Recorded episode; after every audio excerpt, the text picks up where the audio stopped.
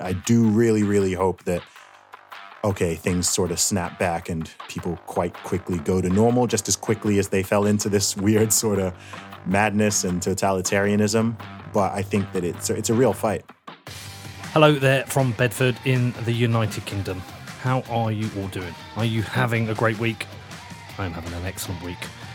My show, as I told you last episode, hit number one in the UK charts. It's still number two in the UK investing charts. It's number 15 in the US charts. It's something like 129 in the global 200. Honestly, this is unbelievable. I'm so humbled by it. Massive thank you to everyone who supports the show. I know I've got haters, but I know some of you like what I'm doing. And honestly, I cannot tell you how grateful I am for everyone who supports the show and listens to it. Uh, and as ever, I always say, look, if you want to reach out, if you've got questions, please do reach out to me. But I just want to say thank you, thank you, thank you, thank you so much. Anyway, welcome to the What Bitcoin Did podcast, which is brought to you by Gemini who I am now using exclusively for buying Bitcoin. And I'm your host, Peter McCormack. And today I've got an interview with rapper, podcaster, and author Zuby, where we're going to be discussing the response to COVID 19 now that we are one year on from the initial lockdowns. But before that, I do have a message from my show sponsors, and do make sure you check them out. I cannot do this without their support. Okay, first up today, we have BlockFi. Now, BlockFi is the future of Bitcoin and financial services, and they are offering a number of products for Bitcoiners. With a BlockFi interest account, you can now earn yield on your Bitcoin. And I've been a customer using their interest accounts for nearly two years now, letting my Bitcoin work for me. Also, with BlockFi, you can get a Bitcoin back loan. You can borrow against your Bitcoin without selling it and you can now register for a BlockFi credit card, which launches imminently, offering a 1.5% rewards back on all card purchases. If you are interested in checking out BlockFi, I do recommend you do your own research and then head over to blockfi.com, which is B L O C K F I.com. Next up, we have Ledger, the world's most popular hardware wallet. Now, a hardware wallet allows you to take custody of your Bitcoin, and I have been a Ledger customer and user since early 2017, and I am still using the Nano S I bought back then. Ledger makes it easy for you to safely manage your Bitcoin using their Ledger Live software, which interfaces with your device. And I'm always banging on about UX, and they have nailed it. Also, if you're an Android phone user, you can connect it to your Nano S and safely manage your Bitcoin on the go. If you want to find out more, please head over to ledger.com, which is L E D G E R.com. And next up, we have Gemini, my newest sponsor, my exchange sponsor, who I am now using exclusively for buying this in Bitcoin. But I'm only buying, right? We're hodlers. I'm not selling. Are you selling? Have you seen the news? You've seen all the crazy shit going on with Bitcoin? What the hell are you selling for? Now, I have started using the Gemini app for two things. Firstly, I've been using it for buying the dips because it's so easy. They've absolutely crushed the UX. I think it's the easiest app I've ever used for buying Bitcoin. You definitely want to check it out. But I've also set up my DCA with twice monthly buys for Bitcoin. I am yet to see a better and easier interface for buying Bitcoin. And I do want to give a massive shout out to Cameron and Tyler for supporting the show. I've been talking to them quite a lot. I've been impressed by how much they want to help and support Bitcoin. They're already doing this by sponsoring devs, but they've got an open door for me to approach them with new ideas. I'm always sharing them with them. I was even emailing Tyler this week with some ideas, and he got back to me straight away, which is awesome. I'm very much looking forward to working with them and the Gemini team. But if you want to find out more, please do head over to gemini.com, which is G E M I N I.com. Okay, so onto the show today, and I've got my English buddy Zuby on the show one year on from lockdowns, we're going to be discussing the response from the government and the role of the state. And with Zuby's new album coming out soon, which I've advanced purchased, I wanted to get him on, have a little chat, have a good old catch up. Now, since going into the first lockdowns a little over a year ago, I think my opinion on the whole situation has changed quite a bit actually. At first, I was kind of pro lockdown, not in a, oh, I want the government to be authoritarian over us, but like, I don't, I didn't know anything about pandemics and you know, we were seeing quite serious news coming out from China, people just dropping dead on the street and, you know, shit like that. So, look, I was supportive of it. I got shouted at for being a statist cuck again. Again. But, like, I did support it. It felt like it was something we should be doing. But, you know what? A year on, I think I was wrong about a lot of it. So, yeah, I mean, look, it is what it is, right? Now, Zuby has been somebody who has been quite vocal about this. And yeah, like I said, I got him on to talk about the album, but I knew we were going to talk about lockdowns. I knew it. And I wanted to hear his side of the argument. Now, I definitely don't agree with everything he says, but we certainly have areas we differ. But it is always good to hear another perspective to challenge yourself. I also think Zuby is a much bigger Bitcoiner than he realizes, so I was pushing him on that a little bit too. Anyway, listen, I hope you enjoy this one. If you want to reach out to me, you can hit me up. It's hello at whatbitcoindid.com. I do reply to everyone. I get so many emails at the moment. It's like 30 or 40 a day. I will eventually get back to you. Also, you can join my Telegram group. Outside of that, please do head over to neveredit.com and register for my newsletter. That is your daily dose of macro tech and Bitcoin. Have a great weekend. I love you all, and I'll see you all next week. Zuby, how are you, brother? Always good, man. How are you? I'm good, man. Good to see you. Good Likewise. to see you. We're nearly out of prison, man. We're we're kind of on day release right now. yeah, it's been crazy, man. Um, I don't know what is going on in the UK, but um, it's been deeply uncomfortable. Um, I have not been a fan whatsoever, as anyone who follows me probably is aware. Um, yeah, it's been really weird times, man. It's been very revealing. It's uh, mostly in a negative way, but it's uh, you know I think there's always positives to take away from these things still. Well, we're going to get into all that because I'm definitely more of a statist than you are. Mm, most definitely. Probably give the I, I probably give the government too much uh, forgiveness and sympathy, sympathy for their mistakes, but I'm I feel myself get, getting edged further and further away from it. So uh, we, we're going to get into that, but a few things to talk about. Uh, uh, firstly, a couple of years ago, you were a UK rapper. Now you're a UK rapper who's been on Joe Rogan, uh, been retweeted by Donald Trump, and had all kinds of crazy shit happen. it's been a weird ride. fuck? How'd you take it all in, dude? How'd you take it all in?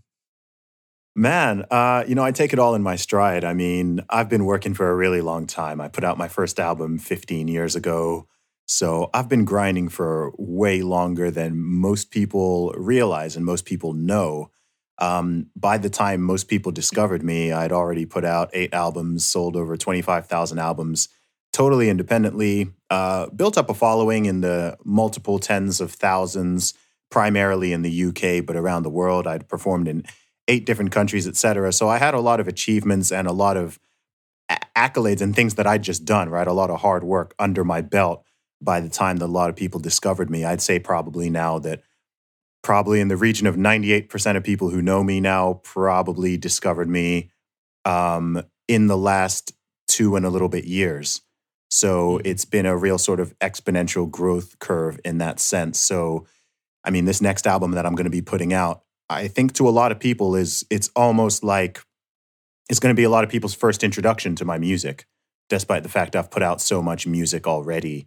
So it's been a it's been a little bit weird, but because I've been in the game for so long, it's been it's been to me it's still kind of been gradual, right? It's been very Mhm. gradual. So I've had a lot of time to adjust to it in every aspect, deal with both the love and the praise and also the criticism and the hate and just having people online or offline who don't know you talking about you, whether they're talking positively or negatively.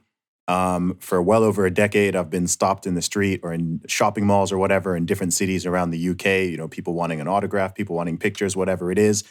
And so, I've, I've for a long time, I've been in that weird position, which is where I still am, which is that a lot of people know me, but I, you know, I can still go to the go to the shopping, you know, go go go to the supermarket by myself and generally not be bothered or whatever. So you're kind of in that weird stage between having millions of people know who you are, but you're not at that kind of like crazy celebrity level where it's like, oh wow, you know, it seems like oh, everyone knows who you are. Um, and I think that's one of the weird things with the internet, and and then also the fact that my audience has shifted from primarily being in the UK to primarily being in the USA now. So that's also been really Mm. interesting. Yeah, I have a similar thing with that. Like 55% of my listeners are, well, 50 to 55 is US based, which is, uh, Yeah. which is weird. Uh, but you're a hustler, dude. Like, I, I, I know the grind, man. I know the grind. That I've worked my balls off, right? I get it. And it's like the iceberg, right? People are only seeing the, uh, the iceberg outside of the water. They're not seeing like the hustle that's underneath that's gone on for years. Like the Mm. packing up your van, going to a, you know, we talked about this before. You go up to the yeah. you say mall because you know there's US America's going to be listening to this, but the shopping center and putting Mm. up your stand and hustling away. I know you've hustled uh, uh, and you've put you've put the work in, right?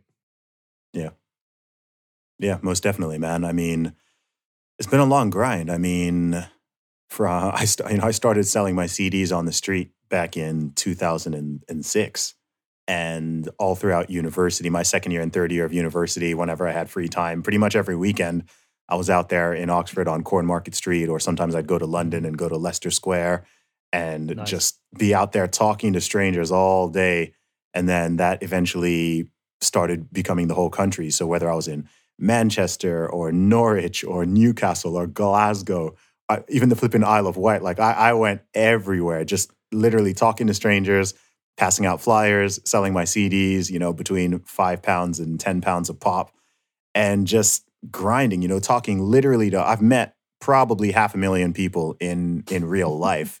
And, and people can people can really vouch for that because I still get messages or YouTube comments like, "Man, I remember meeting you back in in Bristol eight years ago. Oh, I remember meeting you in Bournemouth seven years ago. I bought your CD, all that kind of stuff. So it, actually, it's really cool having so many people who did support me really early, sort of being able to see what's see what's going on. Um, before all this lockdown stuff really kicked in hard at early last year, I actually went to um, I went to just like a cafe or something in a, a random cafe in Bournemouth. And the like two of the people working there had both seen me on Joe Rogan. And they were just like yeah like you know we watched that together and it was really cool having you here and stuff like that. And when I was in the states in 2019 it was the same thing. In every single city I, I got recognized by people and these are places I'd never been to in my life. So it's kind of trippy but you know I think um it, it shows as you know I think any entrepreneur any creative person you know how much work you've put in and how much goes in beh- behind the scenes, right? So whether it's music or it's a podcast or whatever it is, a piece of art, people generally just see the finished product, right? They they don't see they don't see us recording this right now. They're not going to see the editing process. They're not going to see all of this stuff. They just see the final finished product. You know, when you make an album and you release a song, people are like, "Okay, I hear this song and I like it or I don't like it," but they don't see the the writing process and going to the studio and recording it and then mixing it to get the sound and then mastering it to get the sound perfect and a single song putting in man i mean multiple days can go into a, a single song let alone an entire album and people just don't see any of that and then they'll just see you pop up and it's the same with social media people will see a fall like oh wow this guy has a million subscribers on youtube or a 100000 followers on twitter or 100000 on instagram or whatever and they they sort of imagine that you you sort of just jumped there or like you right like it was it was just kind of Yeah. lucky or one thing happened i mean to this day i still get like obviously i'm massively grateful for everyone who's invited me onto their shows and their podcasts and everyone who's helped me and stuff but there are still people who think like i have my whole twitter following just because of the joe rogan appearance right? And they're just like oh you, you know thank you know if i say yeah awesome i just hit 370000 followers someone will be like yeah thanks to joe rogan. And i'm Yeah. kind of like um, you know like when i went on joe rogan i had like 50 i had like i mean i think directly from that i probably gained you know a good number i probably gained about 10 to 15000 followers across the board maybe maybe 10 to 20 directly from that but it's like man there's a lot of people who have been on joe rogan three four five six times and they don't have the following i have. It's not as simple as that. And also how do you even get on joe rogan? It's not like you don't just email him and say yeah i want to be on your show and walk in there tomorrow. So i don't know. I think people are funny you know? People people like to imagine that success is people like to downplay other people's success. Not everyone Mhm. does right? Not everyone does but there are certain people who they won't kind of in, in my view you get different types of haters right? You get the Yeah, haters that are very direct like they're yeah you get different types of haters. You get the ones who are very direct and they'll just constantly be going at you or you know writing negative comments or whatever it is. But then you also get the ones who are like they sort of make these comments where it's it's a bit more annoying in a way because like they they never kind of want to give you credit. It's like they can't just give Mm. you credit and say, you know what, mate, like well done, Fair like play. props. Yeah. Yeah, fair play. It's always like, oh well, you wouldn't have done it if it wasn't for this, or it's only because of that, or it's because of this. And I'm kind of like, come on, man, can't you just like You say well done? yeah, can't you just say well done? You know, it would be like someone seeing your your success with your Bitcoin, pro, you know, and someone's oh, you know, well, you're just lucky you you got it at the right time, or you you're just lucky Yeah. like you know you got this guest or whatever. And I'm kind of like, come on, man, like just it's a you can be quiet or you can just say like, well done, congrats. Like it's not that painful Well, to like- say. I get it, man. Like I, I- you know, I know early on when I had like a group with ten people on Facebook, and I had like hundred Twitter followers, and uh, and I remember the times where I'd like, I would get on a flight to New York, and then I'd get there, and I would have to do some work. I'd go to sleep. I'd get up. I'd do three interviews. I'd go back to the hotel. I'd pub. I'd like edit and publish one. I'd go to bed. I'd get up. I'd go and get a flight to Ohio. Go and do another one. Mm-hmm. Go to bed. Get up. I'd then fly to Portland. Go to bed. Get up. And I would do that for three weeks, right? And I would get Yep. like, I don't know, 30, 40 interviews, come back, publish them. Like I fucking grinded. I get the grind. They don't want to see it. They don't want to see it, dude. And it- Yeah. it's not just that. They don't want you to make a- a single mistake. Like I, Mm. I can be a fucking moron on Twitter, right? You make one mistake, they they hold that forever. It's like Yeah. you've worked so hard, you've done four or five, whatever years, but they keep bringing up that one mistake, like you- you're meant to be infallible.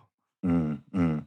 Yeah, you know, I mean, it's it's a weird one. I mean, this is something that I, I learned early. I mean, I started in my music in my late teens, and I learned pretty quickly, like, oh wow, you know, people are gonna really judge you and criticize you Mhm. and misinterpret you and mischaracterize you and all of that. I mean, I had one experience which which always sticks in my mind. This is about a year after I really started making music and there was a local music magazine in Oxford, um, Nightshift. I think it's still going. And they gave me, they gave my my demo. This is before my album even came out. They gave me a demo of the month, right? And they were saying, you know, this Zuby Nice. guy's, this this guy's promising. You know, he's he's he's he's a very promising artist. And you know, generally, you know, people showed love and whatever. And then there was this online hip hop forum, which was quite popular at the time. And I was a member of it. I wasn't really active, but I remember going on there and it was weird because there was a whole thread on me, right? Like I was the thread topic, Nice. and there was this whole thread with you know dozens and dozens of pages of replies, all about me, right? So this is my first time, and this is this is before social media was kind of in the state it's in as well. And so I'm just there, like reading all of these anonymous people who are actually based primarily in my city, just talking about me, right? Talking about me, talking about my music. And it was really odd. You know, there's some people saying positive things, but then, and also remember, like, I'm at Oxford University. So that all that in itself creates hate fr- from certain people, right? That ain't some people are like, yeah, yeah, yeah. Some people are like, oh, who's this? Who's this Oxford posh boy who thinks he can be a rapper or what? Right? It, it's very judgmental. It's not even about my music. It's just like, oh, this guy is not quote unquote street, and I never claimed to be. street. Um, yeah, yeah, you know, and so he it's ain't got no blunts. He ain't got no.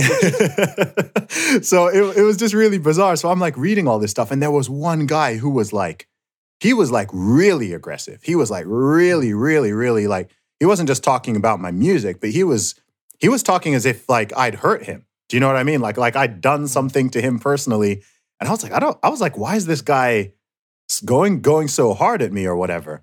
So I actually um I actually responded in the thread, right? Because and I'm just like, yo, Mhm. like why are you saying because he was actually saying stuff that was borderline slanderous you know what i mean like that's right. Yeah. Yeah. about my about me as a person and a character i was like i've never i was like i, I literally said i wasn't even angry i was just like look man i've never met you we've never spoken i've ne- i don't actually even know who you are um so i'd appreciate it if you didn't just start talking all this stuff about me right um i was as magnanimous as i could be and then he responded just saying, sort of like, yeah, you know, well, it's a free world. I'll say whatever the hell I want. And I think your music is crap. And I think you're whatever. And I'm like, Yeah. whoa, okay. And it turns out that this guy was, yeah, but it turns out this guy was actually a local DJ, right? And so the, I saw, All right, okay, okay. the next, tomorrow, the following night, he had an event in Oxford, right? Um, and I, so I'm like, you know what? I'm going to show up. okay. Right. So I, so I show up to this event and I'm like, you know, I know his name and I see him on stage and I kind of work out and I'm like, okay, this, okay, I see who this guy is. Um, and it was really funny because I saw he could see I was there and he was kind of like avoiding eye contact and trying to kind of or whatever. And then eventually, you know, of course, he had to come off stage and you know come down or whatever. And I just kind of approached him at the bar and I was like, you know, are you? I won't say his name, but I was like, you know, are you such and such?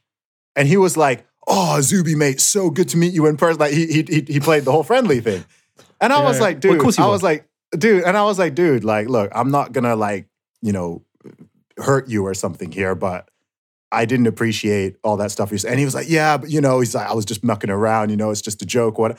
And I was like, dude, you know, just don't. I, I was like, I was like, I, I was like, I, I was like, I've even lost even more respect now because I'm like, I, I would have at least like gonna back up what you're saying, but it was just, it was one of those things, and that was just something that struck me as like, okay, the internet is where people will talk a lot of crap, talk a big game, but actually, hmm if you confront them directly, 99% of the time they will, you know, they'll back down or whatever it was. So so that was quite revealing to me. So I had a lot of these experiences obviously when I was out in the Mm. street selling my music, you know, getting most people would be cool as you know, you know, most people are most people are decent, but especially in talk to person, right? Like, yeah, yeah, but when you talk to hundreds of thousands of people, you're going to have some some very very negative interactions. So I just kind of got used to that. And honestly, a lot of people ask me how I deal with the negativity online, mostly on Twitter or YouTube or whatever.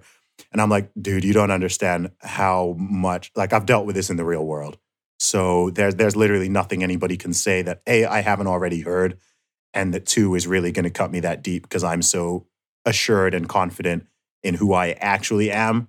Um, Yeah, but dude, whatever like, they say, it doesn't. You know matter. when you have one of those, you know when you have one of those days, right? And Mm. you've done something, you put something out, and there's like a hundred really, really good comments, like "well done, respect, love it," and then you get that one person come in it's like "fuck you." Yep. Fuck this, you're this. Why is it that Oh, way? yeah. Why is it that way? We get drawn to it like, no, motherfucker. You feel like you have funny. to come up with the best reply. And like, really, just block that motherfucker and move on. But I do it. I do Mm, it, dude. mm. Why is that? It's hard, man. I think it's something wired in us. I mean, I think we all know it, and this has been studies it, studied, is that human beings are more sensitive to we're, we're more sensitive to negative emotions than to positive ones, right? Mhm. Like the fear of, um, so for example, losing hundred pounds hurts you more than gaining hundred pounds. Like feels Mhm. good for you, right? The sense the sense of loss um, hurts. The sense of fear. I, I think fear is literally the most powerful emotion, and we're always being in- manipulated by it, especially by governments and media. Um, but the the negative just stands out, and I think also we all have egos, right? So Mhm. there's there's the confirmation. If someone is like, "Yeah, Zuby, I like your music," or "Hey, Peter, I like your podcast," then it's kind of an affirmation of what you already sort of, I guess, feel about yourself and what the general consensus is. Because of course, most people who follow you do like you, right? They're generally Mhm. following you because they like you. So it's kind of like confirmation, confirmation, confirmation, and then someone just going, "Ooh, okay." And then I think also you're trying to decipher: is this a legitimate criticism? Or is this someone just trying to troll and get a reaction? Mhm. or is Mhm. this is this uh, you know a hater? Is this like a threat? I- think that, I think it sets off the threat detector.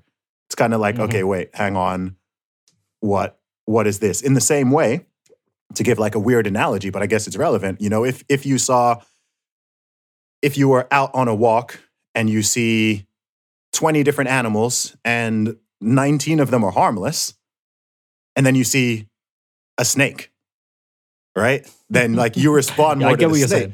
Yeah, you respond to the snake because it's like, okay, that's a potential threat. I mean, it might even be a harmless snake, but you, it sets off something in your brain that goes, oh, that's a potential threat. So you don't notice the birds, you don't notice the squirrels, you don't notice, you know, even a, a cat or a dog, like you barely notice them.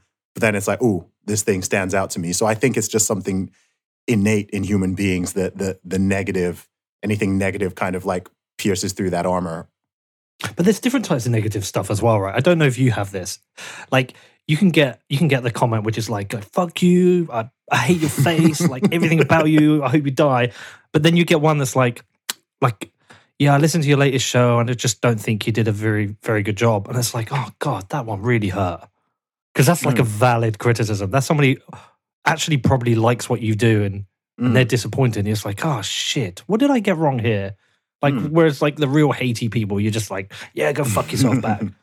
But Yeah. like those real kind of like, it's almost like uh the other day I was um I get the Chartable update, for a podcast, it shows all the latest reviews, and it's like five star, five star, beats the best, blah blah blah, whatever. And then there's this like two star one. It's just saying, yeah, whatever it was. Like he's not a very good interviewer. You know, doesn't research well. And I was just like, oh, huh. Mm. and it ruined my day. That one Oh, man. review. Yeah, So, oh. yeah. I mean, I, I'm I'm blessed in that I, I'm just not a particularly Everything's sensitive five person. star. Yeah, well, no, I'm just I'm just not that. I, I'm less sensitive than the average person, considerably less sensitive actually, but just based on my personality type, which is you know very healthy for me because I, I I think if a lot of people would go psychotic if they if they, if they dealt with a fraction of what I do. Um, but Mhm. yeah, you know, with with stuff like that, I view it as look. The truth is, the real truth is, it doesn't matter what you do. Nobody likes negative feedback. Nobody likes nobody likes negative criticism, and and we know actually it hurts more from someone who is closer to you, right? If your parents or one of your siblings, or I don't know, if you're if you're a parent, your child, like if someone close to you, a friend, gives you negative feedback, it hurts a lot more because you value because you value their opinion more, right? But I think the way I frame it anyway is like, okay, that that's kind of like my ego protection, but let me take this on board. Whether or not I agree with the feedback, um, that's kind of irrelevant, but let me take it on board because I think int- intention intention matters, right? If someone is saying something because they're a regular listener to your podcast and they think like, okay, that particular episode, you could have done this better or that better. It's like, okay, that kind of hurts my ego a bit, but I can do something useful with that. Cool. Okay. Um, and I think I think yeah. So that that's kind of the way I frame it, and and feedback feedback like that is is also how you get good. You know, beyond practice, it's also how you get good because especially if there's a pattern. If it's just one anomaly, you can normally kind of dismiss it. But if you've got you know 10, 10 people are like, oh, you know that episode, I don't know, the sound quality was bad, or you talked too much and you didn't let your guest speak enough, or you know whatever whatever it is then it's like, okay, cool. All right, for next time, I know, I, I know what to do, and then and then ultimately you become better. And so I think, as creators, I think we want to embrace anything that anything that can make us better, regardless of how it makes us sort of feel in that moment. Yeah. Okay, so tell me about the record, man. I've ordered my copy. I don't know when I Awesome. get it. Thank you. Tell me, like, what's what's feeding, what's fed into this one? Is it this Mm. past year? Is it just everything you've been through? Is it is it all personal? Is it a mix of personal? What all the fucking crazy shit in the world? is it is it blunts and bitches? uh, it, it, I, I don't smoke blunts, um, Oh. and uh, well, you know the honeys. That's another one. But um, uh, honestly, for me, every single album is a snapshot of the years, the period of my life leading up to it.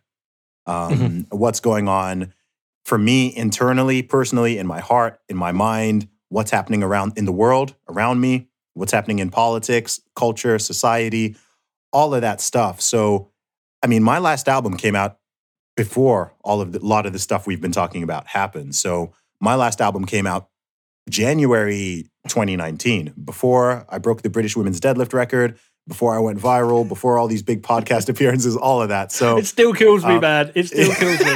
It still kills me every time. Every time I see it.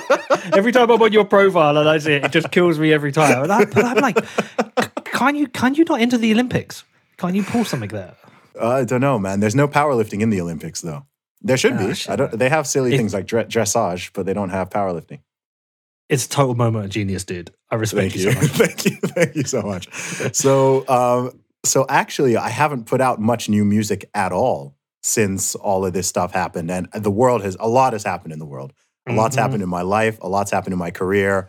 A lot's happened in the world. A lot's happened in culture, society, all of that. So, um, How old are you, Zuby? Do you, do you mind me asking? no, I'm 34.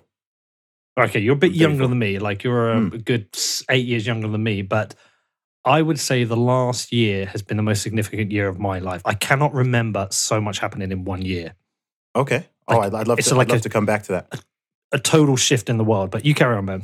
Yeah, man. So I talk about all of this. So I feel like the word of uh, the album is called Word of Zuby, and I feel like it's my most everything album. Um, I think it's my most motivational and uplifting one. It's also my most personal one. I think it's potentially my. I think it's my most controversial one. It's my most provocative. It's my most aggressive. Um, it's my most Nice. political. It's also my most religious album. It's kind of like everything. I mean, I think in the past few years, I very much like I've I've always been someone who is true to myself and honest and kind of keeps it real. But one thing that's really happened over the last five years, especially, is and I think some of this is just maturity, some of it is experience, some of it is actually what's happening in the world around me. Is um, as as you know, like I've just become more. I've become not just more outspoken, but I've become a lot more confident in who I am and what I believe and what the overall message I want to put out there is, and kind of kind of what my role in the world is. Right. I think I've attracted a big audience both within and outside of my music because people people get me right. Like I, I have a certain worldview, and you know some people agree with it very strongly. Some people agree with it to a degree and disagree with other aspects. Some people are very much opposed to it. And when I started out in music, most artists, I think by default, you kind of want everybody to like you, right? You want to relate to everybody. You want to cast the net very wide. You don't want to polarize. You don't want to uh, say something on Twitter that may upset any single person in your audience, et cetera.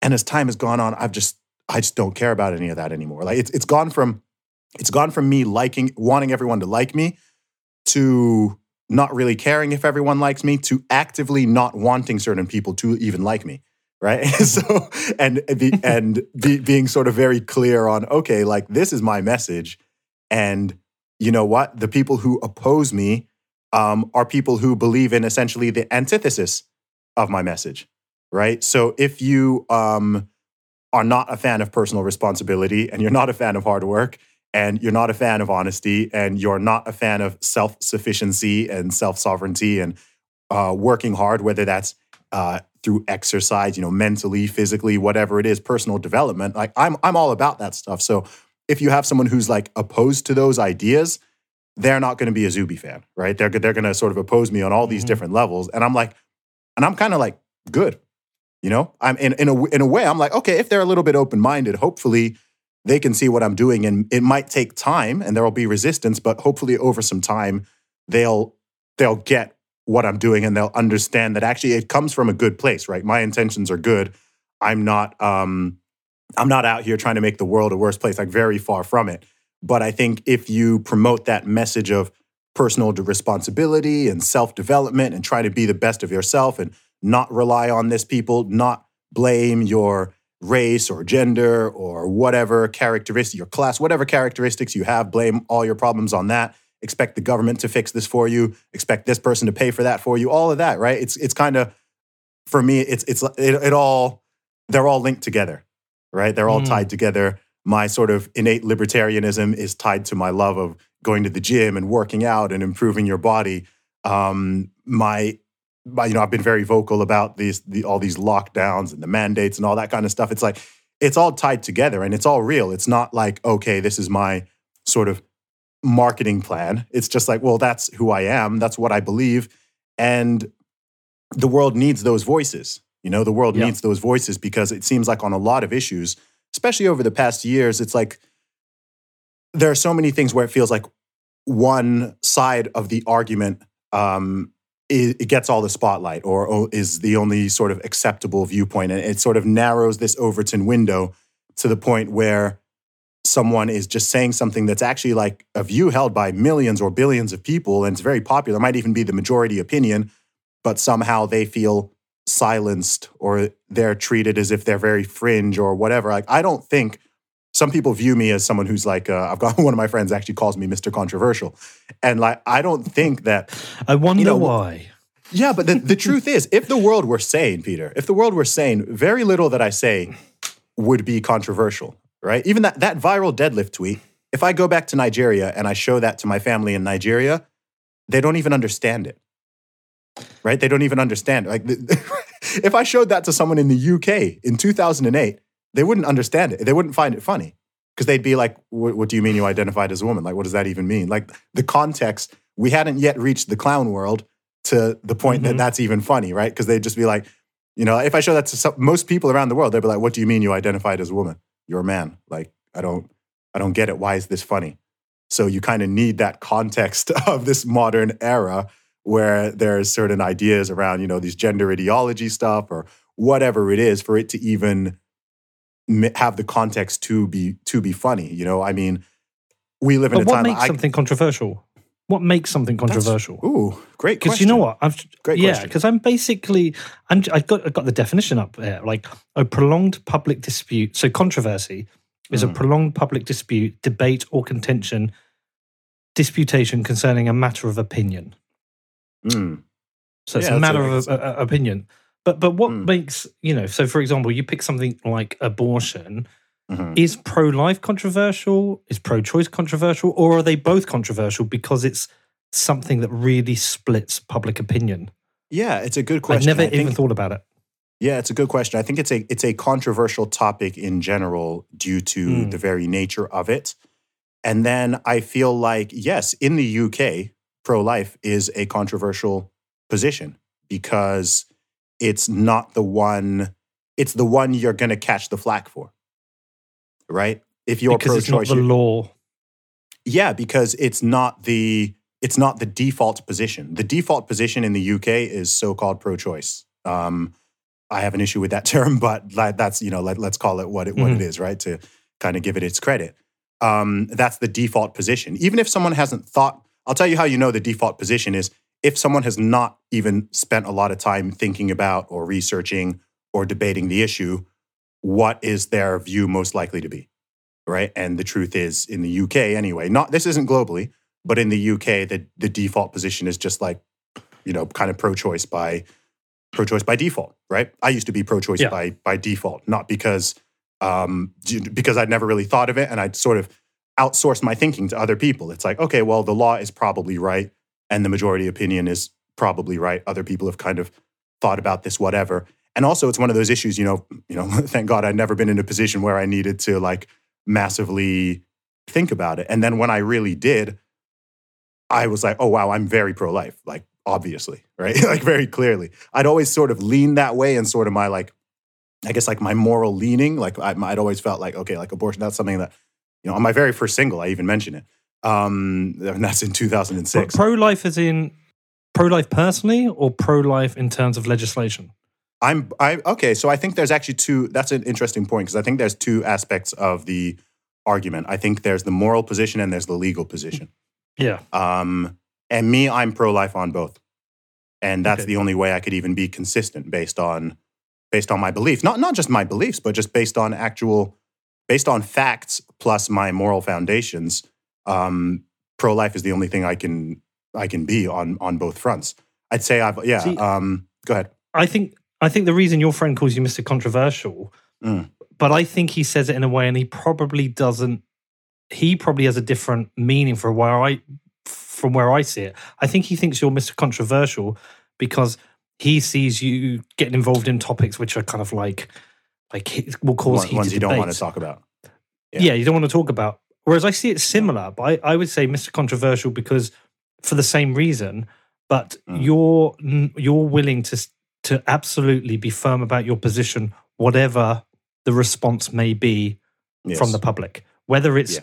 whether it's popular opinion or unpopular Mhm. opinion. Mhm. You're controversial because, like, some of us will shy away, right?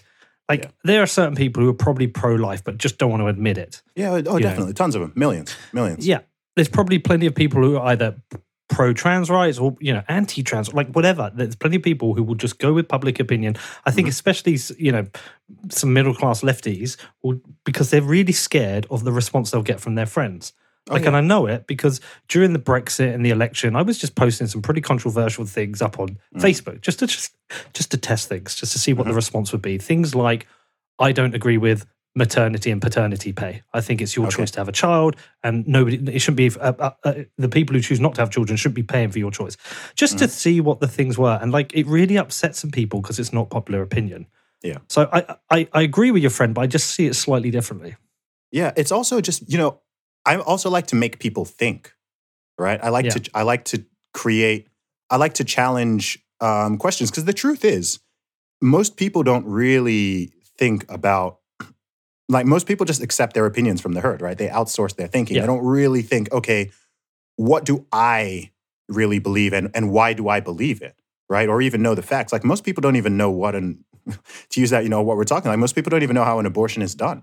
right? They don't even know what it is, right? Even people, even some women who get them, they don't even know what happens, right? There have been women who have, who have had abortions and then deeply, like once they actually learn what happened, because you know the the so-called doctors doing them don't tell them, the abortionists don't tell them, and in fact, like they they bar them from even getting certain types of information because they don't want them to see it, right? They don't want them to see the scan, they don't want them to see the baby before it's killed, et cetera.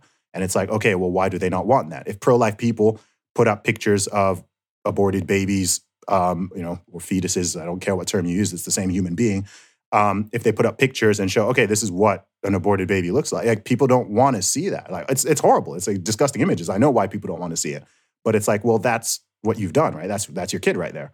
Um, mm-hmm. And but people don't want that. I mean, like this is just facts. Like those are just facts. But people don't want the facts because, I mean, the facts the, the facts make the pro life side much much stronger, right? It's much easier to talk in euphemisms and in slogans and in you know my body my choice and you you know that mm-hmm. this is why people don't you know abortion itself is a bit of a euphemism right but they're always using euphemisms you know reproductive rights um, a woman's right to choose um, what else do they say um, even if you go on an abortion provider's website, they at no they'll they'll never ever ever use the word baby. They'll call it pregnancy tissue, or they'll say, you know, we we removed the pregnancy, you know, termination of pregnancy, whatever. And it's like they they they always use this language to get around what's actually being done, right? They're yeah. not right. They they don't want to say, yeah, you know, we rip your baby apart limb by limb or you know we poison the baby and then you know we we we then rip it out limb by like well, they don't want to say that because it's so it's awful right it's something it's something horrible mm. but if you speak about it in euphemisms you can kind of create this distance um, between i guess your your sort of rational side and your emotions where it's like okay well saying you support a woman's right to choose sounds a lot nicer and a lot more palatable than saying mm. um, you know you think it's okay for a baby to be killed as long as it hasn't been born yet, right? Um, and even if you say the term baby, some people be like, it's not a baby, it's a fetus. And it's like, okay, fetus means unborn baby. That's literally the meaning. In many languages, there's not even a different word for fetus and baby, right? It's the same thing. It's the same human being. Mm. You used to be a fetus. I used to be a fetus. Up until the point we came out of our mothers, we were both so-called fetuses, right? We're, we're the same human. If you kill us there or you kill us there, pre-birth, post-birth, whatever, we're dead. So, so, so that, so that's all it is. Um, yeah, so I like to, um, you know, as as I've said a few times, I think on Twitter, is I I'm very much when it comes to social commentary or talking about cultural issues, whatever it is, is I, I like to I like to get people to think, right? Obviously, well, it works. Let me yeah, explain to you how it works. good. Okay, go because ahead. you know, you know, I don't agree with you on everything, and sometimes sure. I've jumped in, and, and and but what's happened is a couple of times I've jumped in, and I've there's a little backlash from some of your followers, and that's like mm. it's made me think. So you put something up the other day about, and we're going to get onto we'll get onto uh, the pandemic, sure. but about the pandemic with regards to COVID numbers, like mm. how many actually died with COVID, and I was typing yes. a response. I was like, hmm am I just responding? Do I actually know? And then I went and did some research and I wasn't confident enough to reply. So I didn't actually reply to it because mm. I hmm. didn't, I wasn't confident enough in my answer. But it definitely did make me think and it made me go and research. So if that's what you're trying to do, it's worked on me. Okay, cool. Um, what, what were you going to reply out of interest? so, so, what I was trying to understand. So I'm. Mm. I think sometimes what I find really difficult with the pandemic. Sometimes we're debating on Twitter is some of the nuance. So that idea that people don't die of COVID, um, they you know, but they are recorded on their certificate as dying having you know with covid. And i i still haven't got to the bottom of it but i've been trying very hard to try and get to the bottom of it and try mm. and understand exactly what's going on. Because the one i try and think about where what are the things i believe and what don't i believe? Okay i don't believe that the government is sat there going ha we get to keep them under lockdown. We get to put in new rules. We get to yeah we get to uh, uh, create new powers to oppress people. I, mm. I, I just feel that governments, it's almost like a, a creature that gradually just becomes more authoritarian mm-hmm. for whatever reason. But I don't think they're like rubbing their hands trying to become authoritarian. I mean, there was even the backlash from the Tory backbenchers with regard to COVID passports, right? Yeah. So I'm trying to understand why do they put that on? Why do they put died with COVID? And so I'm, what I was trying to find out is is the reason is you don't really die of COVID. COVID causes something like pneumonia, and then you die mm. from pneumonia, and so it records on it, or it accelerates something. But it appears to me that COVID, there's like a COVID spectrum from d- dying from COVID, dying from conditions which come from COVID, or COVID accelerating other conditions. Oh, And certainly. trying to get to the bottom of that is it's, it's really hard. And I've been trying to get Yeah. to the bottom of that. Trying to say Yeah. that in a tweet is very hard. yeah, but the, the the the fact the fact remains is that I mean, do you know do you know how the deaths are counted in the UK? Uh, it, it's basically if if you die with COVID. Within 28 days of a positive test. Yeah, 28 days of a positive test. Yeah. Okay. because I think so that what what I'm trying to say, I think that's like a Mm. catch all. it is. Yeah, but what it means is, you know, you know, I don't know if you know, I I I had COVID in January. Okay. Mhm. So if I'd crashed my car on the 2nd of February and unfortunately died in a car accident, I would I would be marked as an official. I would be part of that statistic. Right. Is that hundred percent true? Is that like I, I don't know. I Yeah, haven't yeah, found. yeah, and any any any cause of any cause of death within 28 days of a positive test. Um, okay, and, and what so- do we know? What percentage of like deaths that is? It's like no, no, I no, can we imagine. no, we don't, we don't. But but Yeah. okay, uh, okay. This this is a this is a great way to show you how silly it how silly the counting is. So okay, imagine if you marked anyone who anyone who took the the vaccine. Imagine if within 28 days of them taking the vaccine, if they died of any cause, you said that that was because of the vaccine. You'd see that that's very fair dishonest, right? Right? You'd see that's yeah, very that's a fair dishonest. point. Okay, so if uh, so, someone gets the someone gets the vaccine, and then three weeks later they have a heart attack, or they there's a traumatic accident, or they even commit suicide. Then, and if you were to like, okay, well, that's a vaccine death, you'd be like, come on, man, no, it's not. Like that's right. That that that's that's not that's Okay, not yeah. fair. So so that's exactly that's what That's they're good doing with the, with the numbers. Yeah, that's what they're doing with the numbers. So But why? um, like, do you question why do you think they're doing that? it, it's different in different places. Um, I know in some places in the U, in the USA, for example, the funding that they get is tied to the number of COVID deaths. So there, there's a per- perverse incentive there to mark as many Yeah. deaths as COVID as as possible. Um, I think some of it is a little bit, But that's the. US. Uh, like, yeah, that's I'm- the US. I'm with in, you on in the yeah, in the UK, um, on the honest answer is I don't know. Um, I Yeah. don't know. You know, someone could interpret it in different ways, right? The least charitable would be saying that okay, they're trying to pump up the deaths to keep people scared so that they can continue to justify some of these measures, et cetera, or to um, you know make more money off the vaccines by keeping people scared, et cetera. That's the least charitable. The most charitable would probably would be, I guess, um, it, it's somehow very difficult to determine, um, you know, the exact number of deaths, or if they don't have the time, or whatever it is. I guess that's kind of the most charitable. The honest one is I I don't know. I mean, I three. I don't know if you know this. I mean, three three members of my family are NHS doctors. You know, my dad's an NHS. My dad, you mhm. know, my brother, my my my brother's wife. So I talked to them about this stuff, and you know, my dad himself, he's a consultant at the NHS, and he's like, yeah, the number, the way the numbers are counted is ridiculous, right? Mhm. Um, and that that's just a fact. It's like, okay, this is just how they are counted. So, and and and they're and they're open about it. It's just that they just, I think they're a little bit slick. So in the media, they'll say, you know, there have been 140,000 COVID-related deaths in the UK, or there have been, a, you know, they'll, they'll they'll or they'll just say COVID deaths, but then there'll be a little small print, and it says, you know, even on the BBC, you can you can see it. It says, you know, deaths within 28 days of a positive test, and that's a real. Th- those are really different things, right? The, like the dying from or dying with or within a certain range. I'm like. That that in itself is sketchy, and then there's also the, the whole thing with the PCR. They do record those themselves, because- separately. Sorry, they do record those separately. So they have, uh, they I de- they definitely record either. Um, this I'd have to look it up. So it's either Mm. with you die uh, directly from COVID, Mm. or it's a comorbidity, right? Like, Okay. uh, yeah, I'd have to look it up. But but, we they- don't they know, we don't know that two separately. but we don't know that former number. If they record Well, it, they we don't, don't put, know it. They don't. They're not putting those two numbers out in the press, right? But we know Mm. they are recording those numbers because I'm trying to. It's like I always want to question why because, uh, you know, I'm in this Bitcoin world, and in this Mm. Bitcoin world, we have very, very cynical people who don't trust. They verify, uh, Yeah. uh, uh, and, it's, again, it's a spectrum. But Mm. a lot of uh, anarchists who just don't believe anything, believes the government's ultimate evil, Yeah, yeah. and I'm like, well, you know, we had, you know, when when the pandemic hit, we had Mhm. a, uh, a a conservative party in full control of government.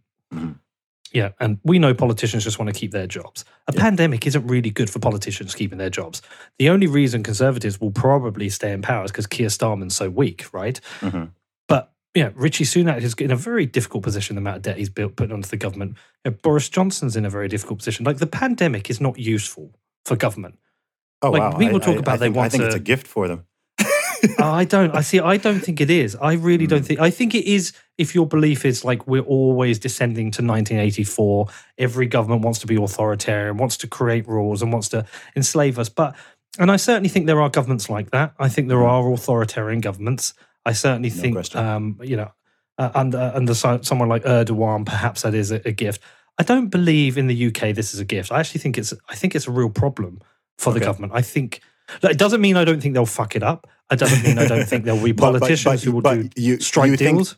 You think their motive is more positive and more benevolent than I do, essentially. Po- yeah, possi- possibly yes, but I do also think they're incompetent. I do think a lot of them make stupid mistakes. I do think Mm. there's some. Um, I do think there's corruption. I do think there's deals being done. I do think people are, but like there's all kinds of bad shit going on.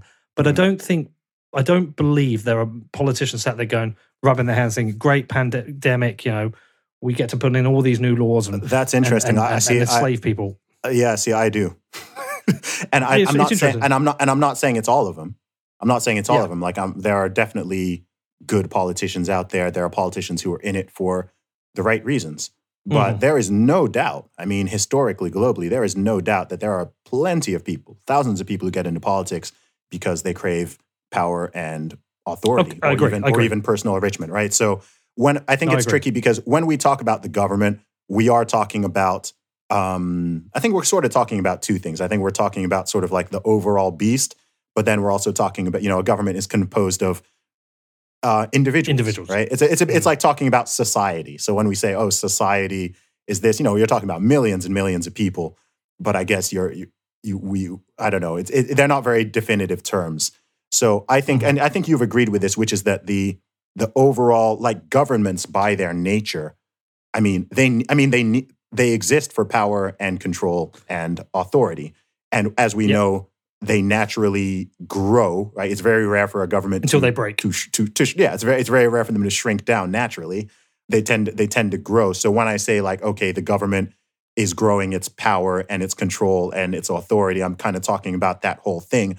And then within that, I think that there are absolutely individuals, uh, whether they are MPs here or mayors or governors. You've seen some of the governors in the USA and how they've taken advantage of this to really like, you know, become their little they become little mini dictators um, and Mhm. start putting in rules and stuff that they themselves, you know, they don't believe in because they themselves are violating the rules. Of It's a bit course, like yeah. yeah, it's like communism, right? It's like okay, these are the Yeah. rules for you guys, but you know, you plebs, but we're gonna we're not we're not following that. So that's when you know that it's very disingenuous, and that's when like you know the sinister aspects of it are there. And then you know, amongst that, I think yeah, of course there are, there are going to be many people as well who are just trying to do their best job. Some of them will be competent, some of them will be Mhm. incompetent. I think the truth is it's kind of difficult to tell the difference between incompetence and malice sometimes Yeah, right? I agree. Because they, sort of look the same, right? It's, it's like when you say Mhm. something crazy on Twitter, and sometimes you're not sure. Wait, is this person being malicious, or are do they are they just kind of dumb? Like you, you, yeah. you can't, yeah, you know, you Or can't really tell. So, but I think the the, the reality is that um, the result kind of ends up being the same. So whether a police officer, okay, let's take a police officer. If a police officer kills an unarmed citizen in a situation where we all agree, okay, that person did not deserve to die, um, whether it was malicious or it was incompetent, it matters, but it, the, but the result is the same, right? Whether that Mhm. was just a poorly trained cop who killed someone because they they just couldn't manage their trigger finger, or they actually had some malice in their head and they thought, hey, actually, I want to abuse my power and hurt this person. It matters in a Well, this way, but in the- another way, it sort of doesn't. This is the exact question that's being asked of Derek Chauvin right now. Yes, was it malice exactly. or was it Yeah. incompetence? You know, Yes. and and a lot of people believe he murdered him, and it depends how Mhm. you define murder. Mhm. Uh, I I personally sit on the position where I don't think he was. Don't think, I just don't believe he was thinking, "I'm going to murder you with my knee." Mm. I think, but it was the most incompetent action he could ever have done. But I don't think he was sitting there thinking, "I'm murdering you." Yeah, it, it's it's camera. it's it's hard to know, man. I mean, I think that there is no doubt that there was um, whether or not the intention was murder. I mean, on in that situation, having watched that video, there's certainly a disregard.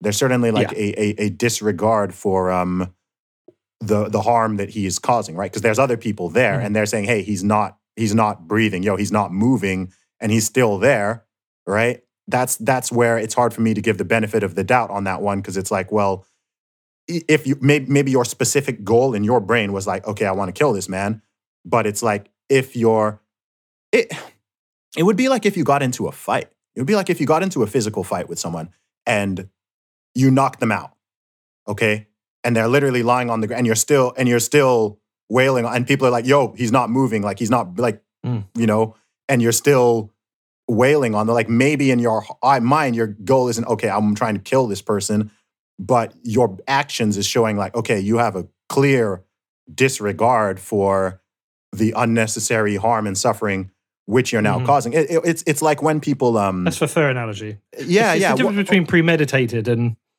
yeah, in- yeah, but in but a murder doesn't have to be premeditated. I think first degree has to be premeditated, right? I believe second Yeah. or third doesn't. It's also like when people um when people are sort of like reck, reckless or what, what's the right what's the right term when uh, someone is kind of not abandons but they you know like with their children or like they, they leave their dog in a Oh, car with the windows. um, What's the right word? What's the Do you know what I mean? Um, yeah, because I Um, often you gave me an example, and I often think of the par- oh god, this is highly controversial. The parents of Madeleine McCann. McCann? Yes. I always yes. think, hold on, what the fuck?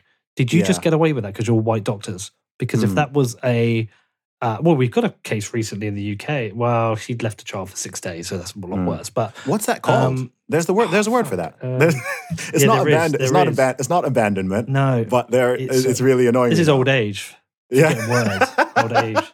You talk, I'll think about it. yeah, yeah. So, Uh, so, so there's that. You know, it's like it's it's sort of just a, a total lack of care. So harming or killing someone through a total lack of care um, and disregard for what's potentially happening there, rather than sort of wanton wanton violence. You know, like if you leave your if it's a hot day and you leave a dog in a car or even a child in a car and the windows are up and you go off and you go shopping and you come back like an hour later and something really bad has happened, it's like, okay, in your brain, that wasn't uh, like an, a direct attempted murder, but it's uh, oh gosh. Neglect. Neglect, yes. How did neglect? Literally, yeah. How did I forget that? I googled How it. did I forget that? I yeah. Googled So, so, It's- neg- it's, you know, so neglect. old age. Yeah. So neglect neglect can also be a criminal offense, right? Um, Mhm, because mhm. as a as a parent of child uh, of children, like you you are in the if if my neighbor leaves their child alone in the house for three days with no food, like I I don't get arrested for that because that's not my responsibility and I'm not aware of it. If I'm aware of it and I still neglect it, actually, and they can show that I knew about it, then I could probably still get in trouble because it's like, well, you had the you were supposed to do something and you didn't, and as a result of your inaction, Mm. you know something bad happens et cetera so it's all of that but uh, coming back to the coming back to the covid thing it's um Mm. I mean there's a lot of stuff that's really really shady with it but one thing is that people don't want to just look at the numbers so we've ar- we've already accepted that um okay the numbers are the numbers are higher than what the direct deaths from covid but even if you go by the official published numbers which i've just pulled up in front of me um, Mhm. for nhs england i don't know if you've if you've looked at this but i mean Let me get up my side. What's the page? How did you find it? yeah sure let me uh okay let me uh can i send messages on Yeah, there's there's a chat in here. Send it to me and I'll have a look. Okay, let me let me send, let me send this to you. So this is all of the deaths. Um, this file contains information on the deaths of patients who have died in hospitals in England and have tested positive for COVID nineteen. And so this is cumulative. So if you go to tab number three, It's an Excel file. yeah, it's Excel. Because they, they get they distribute in spreadsheets. Yeah, they, they've been publishing this for the for the past year, every single week with the updated okay, numbers. which tab? Uh, Death by tab- gender, death by Tab- if you go to tab three, death death by condition. Condition. Okay. yeah. Okay. So this is so this is throughout the entire pandemic. So this is this Mhm. is cumulative throughout the entire thing. Okay. Okay. So if you look at this, so in total in England there have been eighty six thousand three hundred and eight deaths recorded, of which, um, okay, 76,649 are people over 60 with pre existing conditions. So, in the whole, on all of England, less in total, regardless of age, 3,542 deaths of people without pre existing conditions. Um, so, known, okay, known. You could, you could say known because I wonder. okay, you can say if- no. So, for example, yeah, because um, I wonder if, so for example, you may be undiagnosed diabetic. But there's a, but You there's know, also a column here saying there's also a column saying unknown. I know it's all zeros. Yeah, they've not. it's Um, all zeros, so they've not used it. But I was just No. I, maybe that's for the future. But but perhaps I'm like certain you know because if you have di- if you're diabetic, you may Mhm. not have been. You may not have. Uh, uh, you might be diabetic and not know, right? Yeah. It's only at the point where you have some concern. You go to the doctor, and they're like, "Hey, yeah, you're you're diabetic." Mhm. Um, so you might you might be diabetic, uh, uh, but we know it affects people with diabetes. Sure. So perhaps that number would be higher as well. Yeah, maybe so. Okay, but you okay? So let's look. I mean, look look at the ages. Okay, so the average age of death of COVID death with COVID is 82. Mhm. That's the same as the average life expectancy, bro. Yeah. Right. So the average age of death is 82. So 89 percent of the deaths are people over 60 with a known pre-existing condition. Okay, Mhm. and this is not me saying that people over 60 right don't don't matter. So very far from it. But the point is that most of the people dying are over 80. And we've locked down the so in terms of the measures we've taken, we've locked down 65 million like whether you're 5 years old or you're 15 Mhm. years old or you're 25 or you're 35 like you've you've you've locked down everybody for something where 89% of people dying are over 60 with pre-existing health conditions. So I mean Yeah. I've, I've been consistent all the way through. I've always said that. Okay, Oh, you have. yeah, no. For, for, so from the be- I mean, we've and we've known this since over a year ago. So I've been saying from the beginning, like, why don't we rather than this one size fits all approach? And yes, I understand Mhm. viruses transmit, but rather than this one size fits all approach, like, why are we not? I mean, I'd still oppose locking down elderly people because I think they still should have the right to make their own choices and risk assessments and analysis as they've done their entire life. Dude, lives. if I was 80, I would, what- I, I would lock myself down. yeah, that's what I'm saying, right? If you if you if they're, you're at risk, you you have the right, you have the freedom to distance yourself. You have the right to take whatever precautions you think are needed. My thing throughout this whole thing is okay, okay. So let's let's look at people under 40. Okay, whether they're even if they have pre-existing health conditions, we're talking throughout this entire thing, 635 deaths. 635 in what 14 months and all these people have been suffering all these lockdowns and consequences et cetera and i'm just like to me this is the, the, pro, the there's no proportionality here right if you keep Well, in mind that I, in can I that just age jump in there? yeah go ahead go ahead So, uh, so, so a couple of things. I don't think we've known for a year because I, I remember when the lockdowns happened. At the time the lockdowns happened, like I definitely had a different position than I have now because we Hmm. were seeing we were seeing videos in China of people like collapsing on the street and dying. Like, yeah that was Which Jan- that hasn't was like, happened. that was like february that was like Yeah, but, like, february I, I, I still by- think by we, we didn't by fully know. by april last year we knew that this thing was primary very like very heavily skewed towards elderly people we knew that by Oh April. yeah, no, I don't disagree with that, Uh, but I don't believe that. I don't believe the lockdowns are about death at all. I think they're about Okay. illness and the NHS. And I think I think the government did it for for the NHS.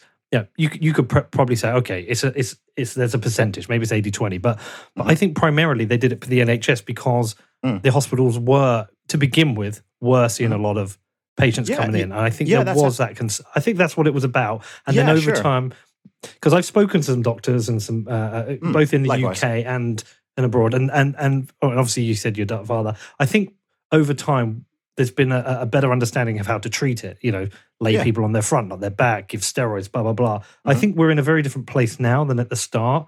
I was more sympathetic towards the start. I'm less sympathetic now. Yeah, the, the truth is, I mean, by the the point, the, but the thing is, the start was like January, February, March last year. By April last year, I mean, the the first lockdown was sort of uh, had been had been had been done by this time last year. I mean, the data points I'm pulling out because we had this not just for England, we had this for places all over the world, right? Because at the very beginning, the truth is, the very first lockdown regardless of someone's views on this, like whether or not you thought it should have been mandated, right? Like I've opposed to it being Mm. mandated from the beginning. But if you tell me, you know, I I, I did not oppose m- primarily sitting in my house and being cautious for a couple of weeks because you remember how they sold it, right? Flatten the curve. Mhm. Um, we need enough Mhm. time to remember they they had said they had a shortage of PPE, so we need to buy some time to get PPE. It's a new virus. We're not yet sure about some of the death rates, et cetera. So we we need to just we need to buy some time. We don't want the hospitals to be overwhelmed. We want to flatten the curve because if too many people get sick at the same time, et cetera, it was sold. It it made sense. It was logical, right? It made sense, It's- and everyone was Sorry, like, just a slight "Okay, go ahead." Slight correction on your dates. I've just oh, got sorry. it here. The the Okay. the PM announced the stay at home order 23rd of March. okay, And 1st of June was phase reopening of schools.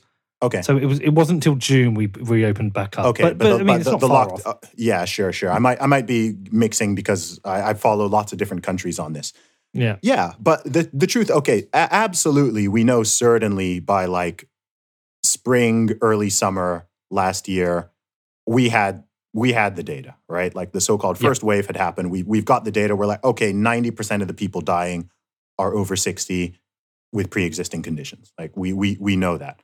Um, we've got that. It matches up with data from Germany, Italy, USA, Asia, et cetera. So we know that. So so my thing was, you know, look uh, to me. I mean, I don't think lockdowns should be done in virtually any situation, and actually, the the World Health Organization agrees with me on that one. But the the thing is proportionality, right? Proportionality. So and also not the the one the, the the one size fits all thing has also been maddening to me from the very beginning because we are not talking about something where there are it's just been very myopic because Mhm. lockdowns have very severe consequences very severe Agreed. consequences um, i think it's it's entirely possible i don't know how you'd measure this um, if it hasn't already it's entirely possible and i think very likely very probable that more people will die as a result of the government response than the virus itself right um, Hmm. whether you're it's talking it's, it's about- almost an impo- it's an, almost an impossible measure because we, Yeah, we it's hard to can't know what would have happened if there hadn't been a lockdown. We just can't Yeah, know. it- well well we can look at places that didn't lock down yeah, but there's right, so always it's not- it's not- factors. Of course it is. Of course it is. But okay, let, let's say, okay, have you if you look at the US data, there is Yeah. no correlation, no correlation between states that lockdowns and ones that didn't, and the death rates per million. No correlation at all. In fact, the median death rate of the places that did lock down is higher. Right. So I'm not saying that the Mm. lockdowns itself caused that because we know correlation isn't causation, but t- take, take an obvious example Florida. Florida has the second oldest population in the USA. Florida's been open for over a year. Okay. So if lockdowns were super effective and masks were super effective, you you you would think, okay, whether or not you agree with lockdowns, you would think, oh wow, okay, Florida is gonna get hit hard. Florida has the 20, it's it's ranked number 27 in the death rates in the USA. You can look at North Dakota and South Yeah. Dakota. I think North Dakota didn't lock lock down, South Dakota didn't. No, no difference, right? You can look at the UK, you compare Sweden, Belarus, right? Sweden's dealt, I think Sweden has a even lower death rate than the UK. It is higher than some of its neighbors, but it's lower. So I think the US is the best example for that because you do have state by state data and the policies were based on a state by state basis. And the truth is, if lockdown, the truth is, look, if lockdowns and masks were very effective, it wouldn't, it wouldn't be a debatable thing. Like, whether you agree with the mandates or not, it wouldn't be debatable. It would be like, okay, wow, okay, we can clearly see this correlation here. But the fact that there is no correlation, um, I know people want to believe that they've made a difference, but the truth is they haven't. I mean, I think for the past six months, a lot of stuff has just been sunk cost fallacy and Yeah, ego yeah, yeah. protection because nobody wants to feel like, man, like no one wants to feel like, okay, we've we fucked up. Yeah, we've just suffered for Sorry. over a year and we've done all this. And the real the truth is it hasn't made a big difference. Like no one wants to do that. Like, look, te- Texas Mm. reopened. Texas, re- uh, were you paying attention when Texas reopened or when they announced it was going to? Do you remember on Yeah. Twitter, everyone was even Joe Biden came out and said, "This is this is reckless. This is going to Mhm. cause a spike in deaths." This is uh, the governor of Texas is basically issuing a death warrant on his people. All these blue check marks were going crazy. Whatever. What's happened in Texas in the past four weeks? Cases Everyone's having a massively cases massively dropped, deaths massively dropped. You've got filled up stadiums, you've got music concerts going on, etc. They're fine. Right? People want people almost wanted people wanted Texas to do badly because then it just it it it confirms what they it, yeah. believed. Yeah, but now Mm. they've just gone silent, right? They, they, they've just gone quiet. No one is saying, "Oh, actually, I was wrong about Texas." They're just they've just gone quiet and they've moved on to the next thing. But people like myself remember that, and we're like, okay, well, Texas has just shown, and Texas is a big. Texas is bigger than the UK. Like, Te- Texas is is a, is a big place, and they're having like full on events and whatever. And you know, there's no mask mandates, there's no restrictions, there's no uh, capacity limits, there's no lockdowns. So, if the Could it be that all if- the uh, all the eighty year olds are dead now? We've killed all the eighty year olds. There's none of them left to die. But but Texas but Texas didn't do any kidding. yeah, but the thing is Texas didn't do any worse to begin with than all the others. I mean, the worst affected places were New Jersey and New York. Um, and somehow their governors are still getting praise. But um, there's there just wasn't a correlation. Like the truth is, like I I I am against lockdowns and I am against Mhm. mask No, I- I mandates, right? So, but despite that, I would still expect that okay, the places that lock down, like logically, the places that lock down should have lower death rates, like all other things considered. I know you can't compare any two places perfectly, but you'd think, Yeah. okay, there'll be a trend. So when I saw that there was no trend, like my even my mind was blown because I wasn't even like expecting that. I was just like, oh wow, like there's really not there's really not a correlation here. Like not not even like a strong Mm. there's none. There's none. Um and I mean, I don't certain- know the data now, so like Okay. I, I, I can't answer that. Uh, uh, Okay. All I know is my position definitely changed. Sure, sure. Like at what- the at what start, point- I was like, um, hmm. I think it's very hard to say. Like when the first Mm. lockdown happened, I was just very conscious of what was happening, um, and, and I was like, look, because I spoke to my friend who works in a hospital. They had a massive influx of pa- patients Yep, coming yep. in. Like I interviewed him, and he, he was, you know, Mm. he was getting quite upset during it. You know, it felt serious. I was thinking of my dad, and I was like, okay, look, I get this. I get what the government's do. I support it, whatever. Mm, And then I think what I kind of realize is it's not so much whether the uh, lockdowns work or they don't work. I think in my head, I think the net cost is worse yes. with a lockdown. The net cost on business, culture, mental health. Mhm. You know, my mental health has been kind of Mhm, okay, mhm. but I've seen family members affected. I've Yeah. spoken to friends who are affected. People have lost their Mhm. companies. They Yep. can't run their business. They can't pay food. We've had a Mm-hmm. massive problem of feeding children in our country. Like, there's so many issues, right? Yeah. Suicide rates, yeah, abuse in the home. Yeah. I think the net cost is worse. And I Yeah. think I think in the end we could have made our own choices. Mhm. Uh, we could have scaled up the NHS. Uh, we did build, you know, the, the government did build all those Nightingale hospitals. I just, I think, yeah, I just think the net cost is worse. yeah. But I also Yeah. think it's it is a complicated problem. Yeah, yeah. I mean, I, I agree with you. I mean that that that is my position, right? It's because we're not talking about uh, the way people have been framing it, especially the you know very pro lockdown people, is they framed it as if lockdowns barely have any consequences, right? So it's Mhm. kind of like, okay, either you you you lock down and all we're focusing on is this, you know, the the hospitals and and COVID death rates, not not even death rates in general, like COVID very specifically. It's very myopic. It's like, okay, everything is COVID is the highest priority. And this is something I tweeted earlier. It kind of went viral. And it's like, uh, no, who decided that COVID 19 deaths are the most important thing in the world? Like who who decided that? Mm. Right? Because that that's not that's not a medical question. It's a philosophical question, right? So why do we care more about COVID deaths than all the other things that kill people? So last year, by official numbers, last year there were about, and again, this number will be inflated, but given get, being as liberal as possible, there were around 2 million deaths globally uh, from slash with COVID 19. 2 million globally. About 66 million people die every year. So we're talking two out of 66 are COVID. And all the focus, all Is the like focus is on yeah, it's a very it's a very small percent. And again, we know the average age, let's say, is 80.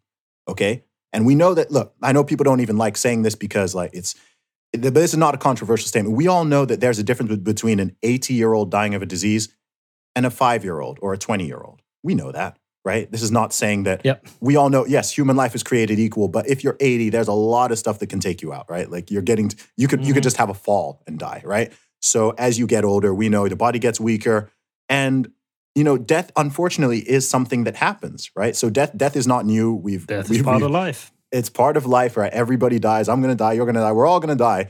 Um, and so, but we've been acting as if like, okay, no, it's it's all the same. It's very myopic, and it's also been very binary. So, if I say oppose lockdown, I if I say from the start, I, you know, I oppose lockdowns, and people are like, oh, so you want to just let it rip through the population? And I'm like, are these the only two options? Are the only Yeah. options either either we do we put 65 million people on house arrest, make it illegal for them to travel, to see their friends, to see their families, have old people dying alone and their families can't visit them. Every business has to, you know, all these small businesses have to shut down and go broke and close. Uh, millions of people becoming unemployed, with the mental health, like, like all of that, or we just let it rip. And I'm like, what's with this false dichotomy? Can we not take like a measured, a measured approach? We're like, hmm, okay, 90% of people dying are over 60 with pre-existing health conditions. Okay, so what we need to do is protect Isolate. those people, right? Prioritize those people. Let's keep everybody else. Even the whole protect the NHS thing. How is the NHS funded, man? How is the NHS funded? Like, if people are not working, are we protecting the NHS in the long run? Go, where's how? Where's that money going? The money. Where's that money? the- That's what I mean. So it's, Well, it's Zuby, very, Zuby, like, how much is how much has Rishi Sunak borrowed? Like, we're talking hundreds of billions, know. right? I don't even Imagine, know. imagine, imagine he took that total number, right, and he Mm. said, right, what we're going to do is we're going to scale up the NHS. There you go. We're going to train nurses and assistants, and we're going to be able to deal with the influx of patients. But what we are going to say to people is, look, let's let's just be as careful as we can. Let's let's create a bubble around old people's homes. Mhm. And then we have a choice. You have a choice as a person. Do you want to see your family or don't you? If you want to see your Yeah. family, this is a risk you're taking. And if you get ill, you might die. Like Yes. I locked my dad in a bubble, right? He needed to be. He's asthmatic, smoker. He's 70 in his 70s. Like he is a perfect candidate for if he got Mm. COVID, he might die. You And that was our choice. You know, I think the I I think the government could have mandated certain things, you know, certain Mm. What do- what- what- limited restrictions. Like what sort? Okay, maybe So- maybe like large gatherings or something like that. Yeah, maybe maybe just like let's not have football stadiums full of Yeah, people right fair. now. That's fair. You know, let's maybe not have concerts full of people Mhm. right now. Mhm. You know, let's uh, uh, let's maybe I don't know. Just I'd have to think it through. Like, and I yeah. don't know the details, so I'm not to make it. Let's say nobody can just go to old people's homes. There have to be appointments or something, and there has to be agreements. Like, Dude, that, that yeah, I know- mean that's that that's reasonable. That's that's what I mean. It's like it's measured, right? Not rather, you know, a Yeah. volume dial rather than an on and off switch, right? yeah, on and like, off switch. Yeah, you know, it, it, to me, it's a bit like, okay, you know, if if you um, I like analogies. Sweden did it, right? See. Yeah, they well, did Sweden did exactly. it. They they Yeah, had they a did. dial, and they've Yeah. turned their dial up. Yeah. but but they've not gone like they haven't gone full lockdown like everybody else. Yeah. So so if uh you know if you had a if you had a rat in your house, right, and you you you you you're- you're going out and you you call someone, hey, like while I'm out, can you deal with this rat rat in the house? And you come back and they've just like burned down half the house. And you're like, dude, I, Yeah. I, I just wanted you to get the Dude, it rat. wasn't- like, I, I, Dude, it wasn't a spider. It was a fucking rat. Yeah, I didn't say. So I feel like you know, w- there's there's a rat, there's a rat, and we we are like burning down the entire house or like amputating this whole body part because you're trying to deal with a with this one targeted thing. And I'm just like, you know, I'm not a policymaker, right? I'm I'm a I'm a rapper, I'm a creator, but you know, I'm a thinker. And I've said for literally a year now, like, okay, why I don't get this one size fits all, like very, very Mhm. that that's the point where it also breeds the conspiratorial thinking, right? Because it doesn't make sense. The truth is, every single person knows that there are some aspects of this thing that do not make sense and have, have not made sense. Whether you're tell telling, so whether that's people saying, experts saying, don't wear a mask this time, la- you know, around this time last year, to them saying, wear one. And now in the USA, they're trying to get people to wear two, you know, and there was no explanation of that. Whether that was, um, you know, all the, if you remember, do you remember the BLM stuff last year? You must do. Yeah, if you remember, yeah. Well, no, right, we talked about an- it. Yeah, exactly. You know, so there were there was the hypocrisy around them, so medical professionals supporting that, but then you know blaming Trump rallies or anti-lockdown protests on you know coronavirus spread, all that kind of stuff. All this hypocrisy when, you go into a restaurant and you know you wear a mask standing up, but when you sit down you can take it off. But like, there's been a lot of stuff that does not make sense, and everyone knows. Everyone's like, wait, this doesn't this that doesn't make sense. That doesn't make sense. So that's what also feeds into the conspiratorial thinking because it's like wait, there's got there's another agenda that's going on here Mm. because if the simple rule, bro, bro, they've shut the gyms for f- three months. It's fucking So-called in mental. That's the thing in I the name don't of- agree with. Okay, so public health, right? What's what's the biggest comorbidity for for COVID? Obesity. Being a fat Right. ass. yeah, being obese. So you're And I you're trying it. to I put a Yeah, stone you- on. so you're trying to convince me that in the name of public health, you you haven't just shut all the gyms for months, but I can still go to KFC. I can still go to Mhm. McDonald's, right? But I can't go Mhm. to the gym. So if I go to a KFC um, and I'm ordering at KFC, that somehow doesn't spread the, the, the virus. I mean, I don't have it anyway, but okay, that's that's fine. But going to the gym and and all the gyms had already taken precautions. They'd already spaced things out. They put They'd already done all that, and there was no evidence. There was no evidence that the gyms were a place where uh, this was really spreading. Bro, they even shut the outdoor gyms in in Southampton, where I live. There's an outdoor. They've removed all the bars, right? They Dude, removed all the bars, the- and I'm like, They took the basketball nets off the basketball uh, in the courts when my son plays basketball. They took the hoop go. off, and he was There like, "Dad, go. they've taken the hoops off." I'm like, that t- to me i'm like that's sinister right to me i'm Mm. like that can't just be incompetent like we know that this thing does not spread outside we know it doesn't Well, spread thi- outside we know that think and, it's a bit so incompetence. man see you so i think i think a big difference with us is you you give them you give them more benefit of the doubt than i do right like i'm just Yeah, like well, i'm yeah, just like no this is I t- it's know. too many things it's too many things for me to be just be for, to just be incompetent and then you have the fact that you know now people are you know i was talking about vaccine passports six seven months ago and people were saying zuby you're crazy conspiracy theorist they're never going to do that people were and, and I now think it was obvious. yeah and, but now people are like you know seeing it and um you know Let me ask so you: I'm, Are you going to take the go vaccine? ahead no why Are you going to take a vaccine? no why would I? because what? Okay, okay. What if they? What if they say you can't travel without it? Just say they can't. Would you take it for the sake of being able to travel, or will you No. stay here? Uh, I- I'm, I'm going to get out of here. Don't worry.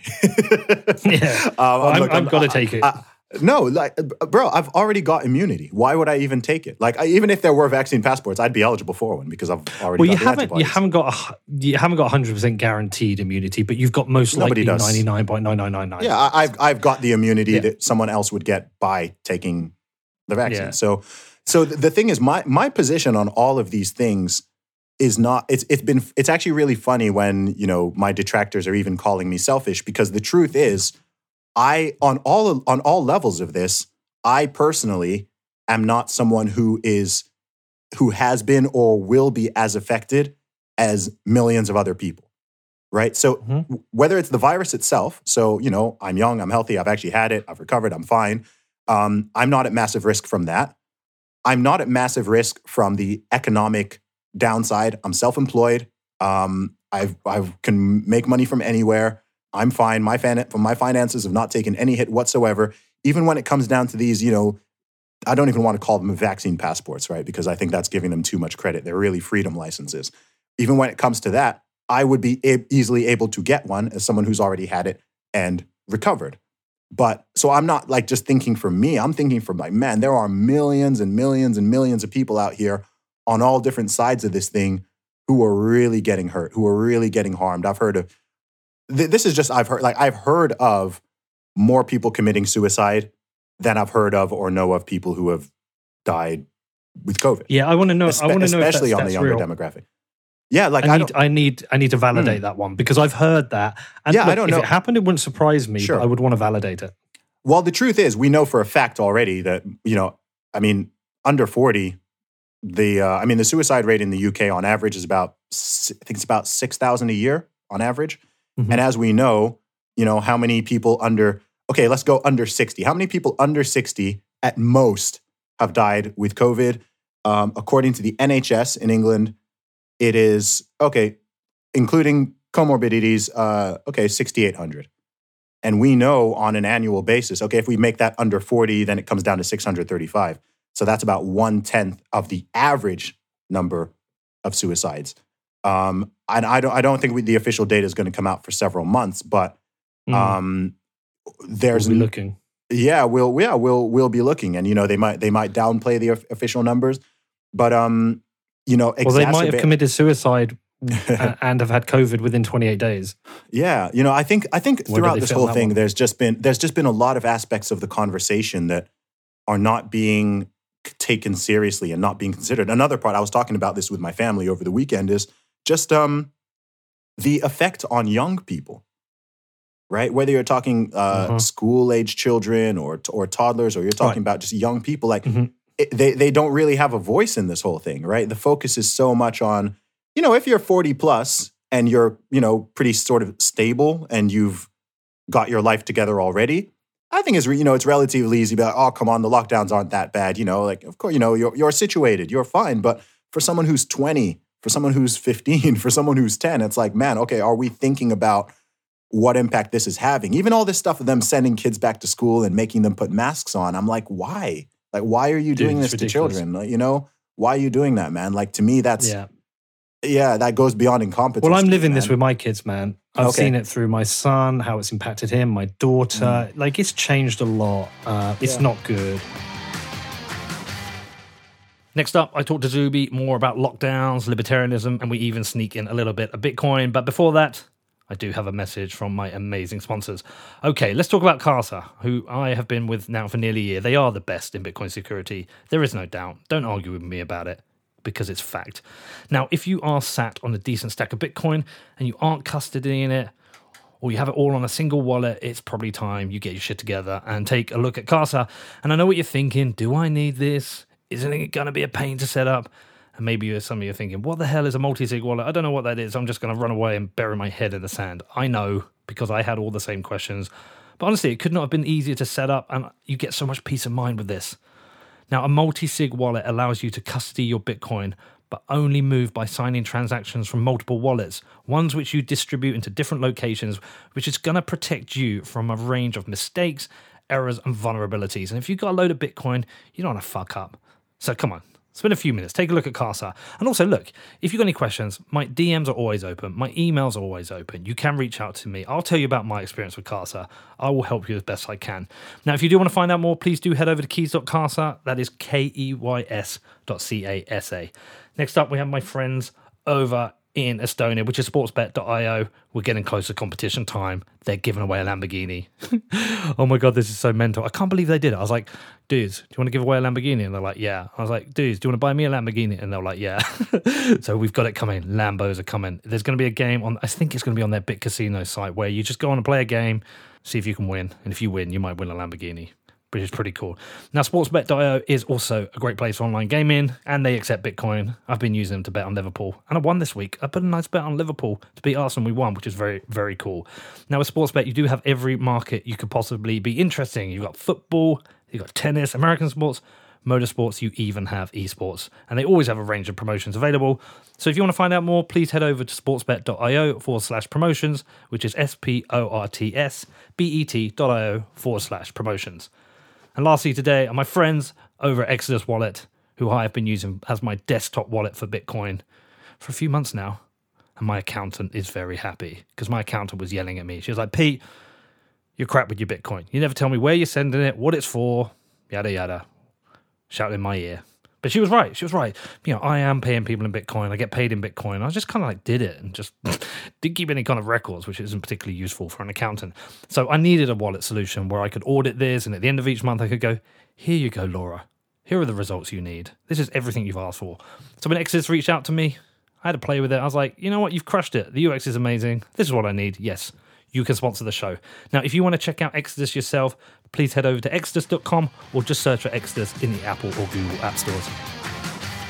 I want to ask you another thing then. Okay, so when we talked earlier about abortion, you said you are pro life in terms of legislation, Yes. but you obviously also have you are a bit of a libertarian issues Most with definitely. the state. So, I'm, what what do you think the role of the state is? Because this is, you know, this conversation I Hmm. get in with a lot of people on Bitcoin. Because again, Mhm. there's a spectrum of people who believe in no state, minimal Mm. state, Mm. full state. I'm I'm of the I'm not an anarchist.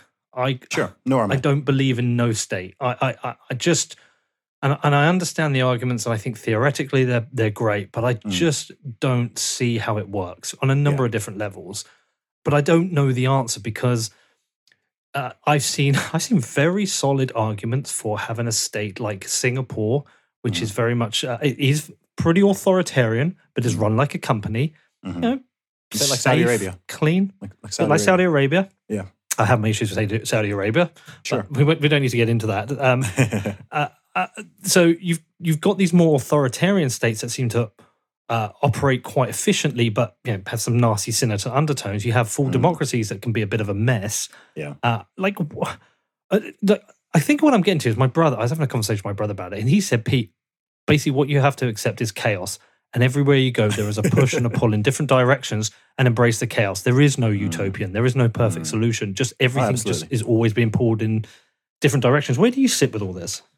Yeah, sure. I mean, well, to, I agree with your brother on that. Definitely. The truth is that human beings are very deeply flawed, um, individually, let alone collectively. Like we are, we are just flawed. So anything, any system involving humans is going to be deeply flawed. That's just the reality of it at every level. Um, so my personal position is, uh, so I, I, I believe the sort of, I sort of follow the fairly traditional, I guess, American view on rights and liberties which is that they are natural and or from God, uh, depending on one's belief system. You know, I'd say that you know, basic hum- the most basic human rights come from God, right? You're just you're just born with them, right? What if you were just on a desert island? Kind of what what rights would you have? Um, and then to me, the role of government primarily is to protect is to protect those rights. So the number one role of government to me is to protect your right to life and then you know extend that to your right to bodily integrity and not being harmed.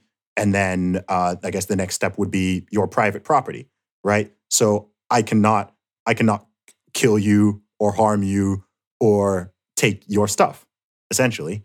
And the government's role the primary role of the government to me like at an, as an absolute minimum is to do is to take care of that right? So if someone wants to come in and harm you or take your stuff or kill you or kill someone near you or whatever there's a role for government to do its best to prevent do its best to prevent that happening. And or if it happens there should be some justice for the person who's violated that right? So to me that's kind of like the the, the core. That's like that's really really the core. And anything beyond that you know i think i, I view it kind of like concentric circles and i guess a big difference in political opinion is how how wide and big do you think that that circle should be um, you know if you expand it outwards you get to uh, you know public roads and public facilities and things like that you expand it wider you get into education um, and and schooling and um, i guess uh, you know potentially Healthcare. like, yeah health healthcare etc. you extend it wider you get into um, I don't know well welfare policies or whatever. You expand it super wide, you end up with uh, things like u- u- universal basic income or you know guaranteed jobs. I don't know how that would work or whatever. So I think really a lot Until of political views are yeah, exactly. Yeah, exactly. Whereas full, full circle, government has total control. The state, you don't even own stuff. There's no private property anymore. State owns everything, provides everything, etc. So to me, um, I think most libertarians, you know, I think with libertarians, obviously anarchists, there's like the circle is a dot, uh, or, or it's non-existent. You know, No, there's no circle. yeah, there's no circle. Minarchists, it's like a dot. Uh, Mm-hmm. libertarians, it's a is a very small circle. Conservatives, it's a little bit bigger. And then the more liberal, you know, gets bigger. Progressive gets bigger. You know, until like you said, you get you get to communism. So with me, I'm someone who's I, I don't mind being called a. Honestly, I don't really I don't really care too much for labels, but I guess I'm in the libertarian conservative zone. Um, so for me, yeah, the Mhm. role of governments is to is to protect those basic fundamental rights. It's not to give you loads of stuff. It's not to like do a bunch of stuff for you. It's to Mhm. protect your basic rights and your uh, safety and property so that then you can do the stuff you want to do. You can then go create your family, create your Mhm. life, create whatever you want, pursue your dreams, create your businesses, whatever, without someone just being able to walk in there and like shoot you and take your stuff and roll off with it. To me, that's Right. the okay. that's the that's the primary core function of government. I like these concentric circles. I'm definitely Mm. going to be stealing this as a way of explaining it. I think it's a Okay, really cool. Go good ahead. way of explaining it. I, I will credit you. I'll be like my friend Zuby. Zuby told me about this, but I, I do like that idea because I Mm. was definitely like as a child, and I think a lot of children have will have a large circle. That you know, if Hmm. you if I turn around to my daughter who's 11 and, and say to her, "Do you think we should uh, our government should help homeless people get homes?" She's going to say Hmm. yes. Of And course. if somebody loses their job, should we give them some money? Yes. And Mm. do you think if someone uh, uh, breaks their leg, they should get treated in hospital for free? They're going to say yes. I think that's a Mhm. natural thing. And I think, I think, I think some ways as you grow, some people stay Mhm. quite socialist, quite left wing, and I think some, I think a lot, there are a lot of people I don't know, but people can gradually that circle get smaller. I would say I'm my circle's definitely wider than yours sure. but it's shrinking. Uh, I've only ever voted Conservative in the UK. I've never voted for the Labour Party, Mm. but uh, I definitely have. So I've definitely had previously socialist sympathies, but they're getting smaller. Yeah. Like I historically like the NHS. Not sh- I, I have issues with it now. Do I want to get rid of it completely? No, but Mm. potentially I'd maybe change. Like I, I, it's a it's a shrinking circle. But what I'd have realised is that the one of the biggest mistakes the government makes is trying to insulate us from our own mistakes and pain. Yes. Agreed. That that's my biggest issue. Agreed. And the thing is, as well, is um, you know, if someone else gives you something, they can also take it away, right? So Mhm. that, that that's that's also this this goes beyond government. It's just a, a general thing. So even myself being indep- we're both independent, right? We're both independent. So no one can just like take your podcast from you, right? No one Nope. can just like take you know my career or my fan base or what they can't they can't just kind of come and take it. But Can't if it's sort of Bitcoin. handed, yeah, yeah, yeah. But if it's if it's handed to you, it can be it can be taken away. And then, of course, with most things, you know, we all know that due to the nature of free markets and competition, that increases efficiency and brings down prices, right? So if the government has a monopoly on something, then um, it, it, it- we all know everything government run it tends to be inefficient because there's not there aren't those competitive forces there um, and that that kind of that kind of goes across the board with everything. So that's kind of where my general it's where my general philosophy comes from. And I think also this is another thing that I think leads to unproductive conversations across the political aisle often is that we all it was interesting when you used that example of uh, what you what you said your daughter would say, right? Mhm. Because a lot of the conversation isn't necessarily about what should be done or if something should be done. It's about who you think should do it and where the responsibility responsibility falls. So Mhm. someone who's more socialistic leaning will say the government should do that. The government should do that. The government should do that. If you ask me, do I think something should be done for homeless people? I'm like, yes, absolutely. Right? Do I think that uh, you know, do I want people in poverty or do I want like kids not being educated? No, I don't. Of course not. Like any decent person is like, yeah, we don't we don't want that. The question is, okay, so where does the responsibility fall? Like I'm very very pro charity, right? I'm both whether like, Mhm. you know, and even large charitable organizations can start to have their problems when they get too big as well. But I'm I'm very pro charity. I'm very pro helping people, especially the old, you know, the old teaching a man to fish kind of axiom. Um, I'm very big on that. And I generally believe that individuals or private institutions or private companies, et cetera, in general, tend to do a better job of that than the government does. And I also think that the benefit of it being done that way is it can actually be attributed to something. I think one of the big problems I have with um, the welfare state actually is that people feel like, I think, you know, if someone is on welfare, they sort of feel like the money is in, it feels like an entitlement Mhm. right? And also because the money comes from the government. The truth is that money is coming from other people who are working. But because of the nature of it and the way that it's viewed and even communicated, it's like the person, number one, just feels entitled to it.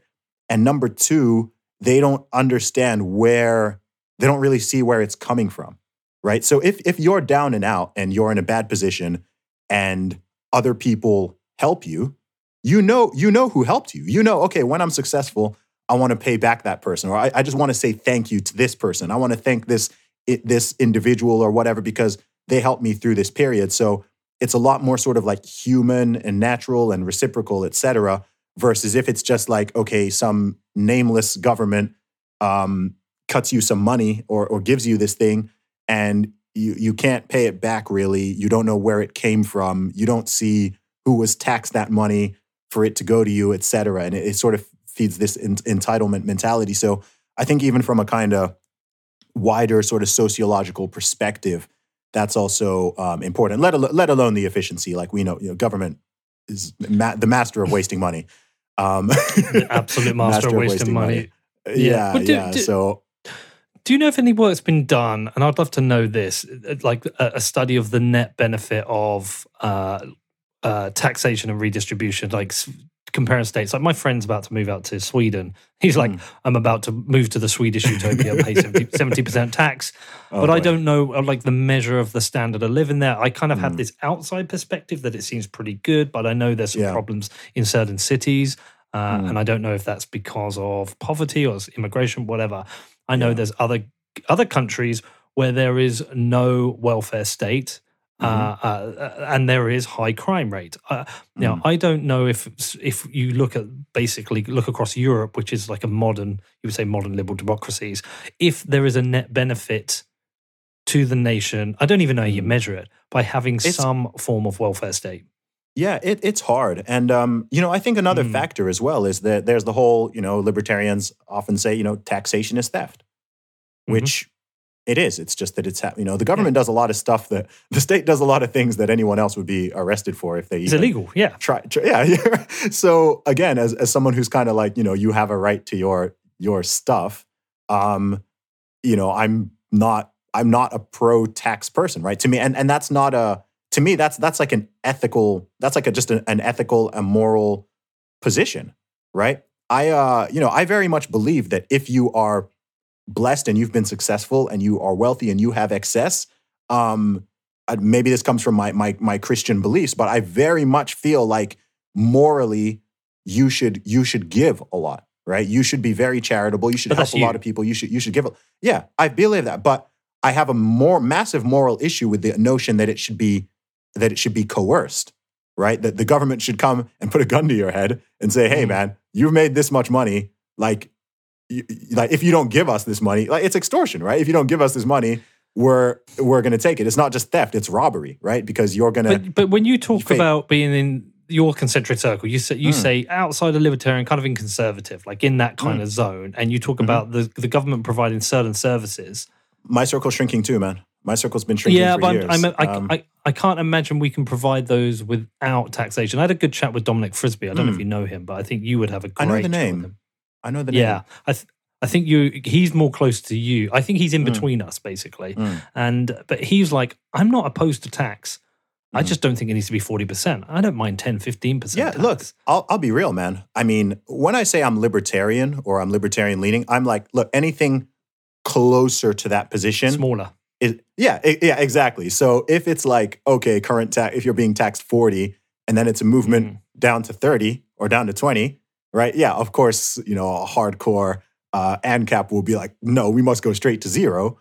Um, Zero. But at the Big red button. but but yeah, but at the same time, I I also you know I have my sort of ideals and my ideas, and then I'm also I'm also very pragmatic and realistic. So it's like okay, a shift in this direction, right? Uh, we were talking before about like the pro life thing, right? I would love to see you know.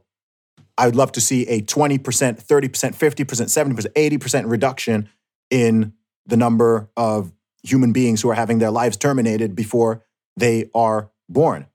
Of course, I'd love that to be zero. I'd like the murder rate to be zero, right? I'd like Mhm. I'd like there to be no, but anything that like shifts that in a in in the right direction to me, I'm like, okay, well, that's that's a win, right? That that's progress. That's a step forward. As we all know, man, like things don't happen just. A lot of things don't happen in in reality. You you just snap your fingers and boom, it's done.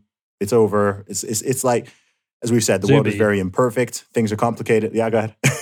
You're you're a Bitcoiner. Like everything you're a, like all the Bitcoiners I say, Zuby, Bitcoin fixes us. Like I did this interview, stuck, stuck with me a long time ago. There's this libertarian. He's a bit of a shitcoiner, but he's a good guy. He's called Eric Voorhees. Uh, splits community opinion. I like him. I've done. I love interviewing him about libertarian ideas, Mm. not Bitcoin versus shitcoins. But he um, said to me something in I think our second interview that really stuck with me. He said, "I'm not saying let's get rid of the government.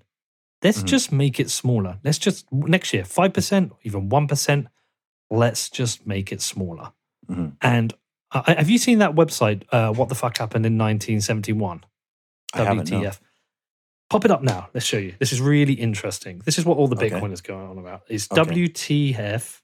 Yeah. WTF happened in 1971 or in 1971? I got. WTF happened in 1971.com. Okay. So this guy Ben Prentice, another guy, have it on The cloud. name- the name makes It's a really interesting thing. They, so you're you're probably seeing the chart here, right? This is where they came off the gold Mhm. standard, essentially. Okay. Okay. So you're seeing the, the divergence between pro- productivity and compensation. Mm, Okay, and you can go down the charts and you can look at real GDP, real wages, and trade policies, and you can Mm. you can see all these different charts start. That all the divergence starts to happen when they came off the gold standard. yes. And this is why the Bitcoiners say the problem is is not having sound money, not having this Mm. monetary base. Because what you've done is you've essentially allowed the government to print money at will, right? yes. And by allowing the government to print, mo- print money at will, they're essentially destroying money in itself. Mm, And and this allows the government to, with the ability to think of it this way, right? You've got a house, uh, you've got your rent or mortgage, Zuby, uh, and say you want to buy a bigger house, you've got to borrow more money from from the mortgage provider, and if you can't pay it, they're going to take your house from you.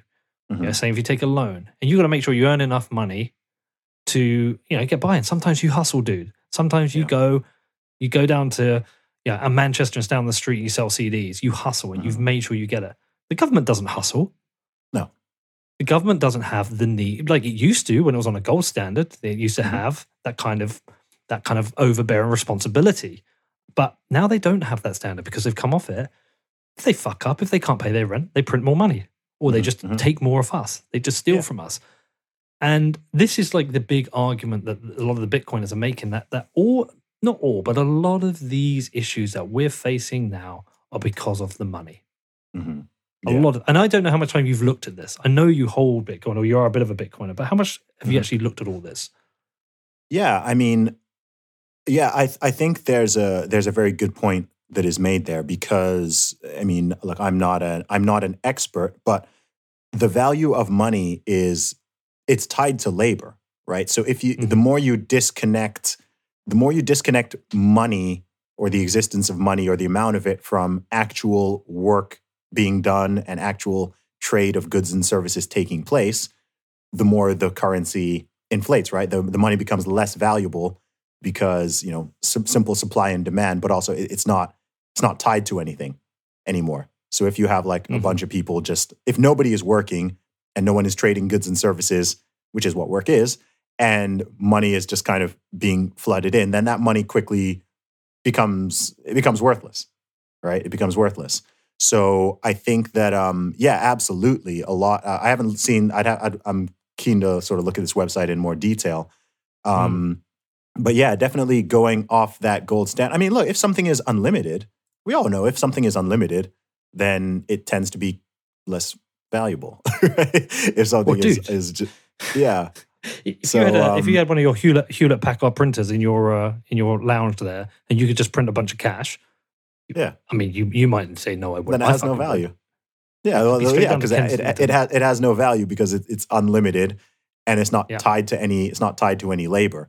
Um, so how far? Like, I certainly do think some Bitcoin maximalists probably overdo the Bitcoin fixes this thing and think like it literally Mm-hmm. fixed like everything, including like moral issues and ethical issues and all the like. I think that I don't think it's that simple as okay, we just get everyone on Bitcoin and we we sort of reach this utopia. I, I'm not a fan of utopian thinking. Like I, I think utopia. Mhm. I think utopian thinking is actually very dangerous, um, as we've seen historically. Right when people imagine their own utopia and then actually seek to create it, it it's it's dangerous. But I'm a big fan of incremental improvement. You know, I'm a fan of drastic improvement quickly when that's feasible and possible.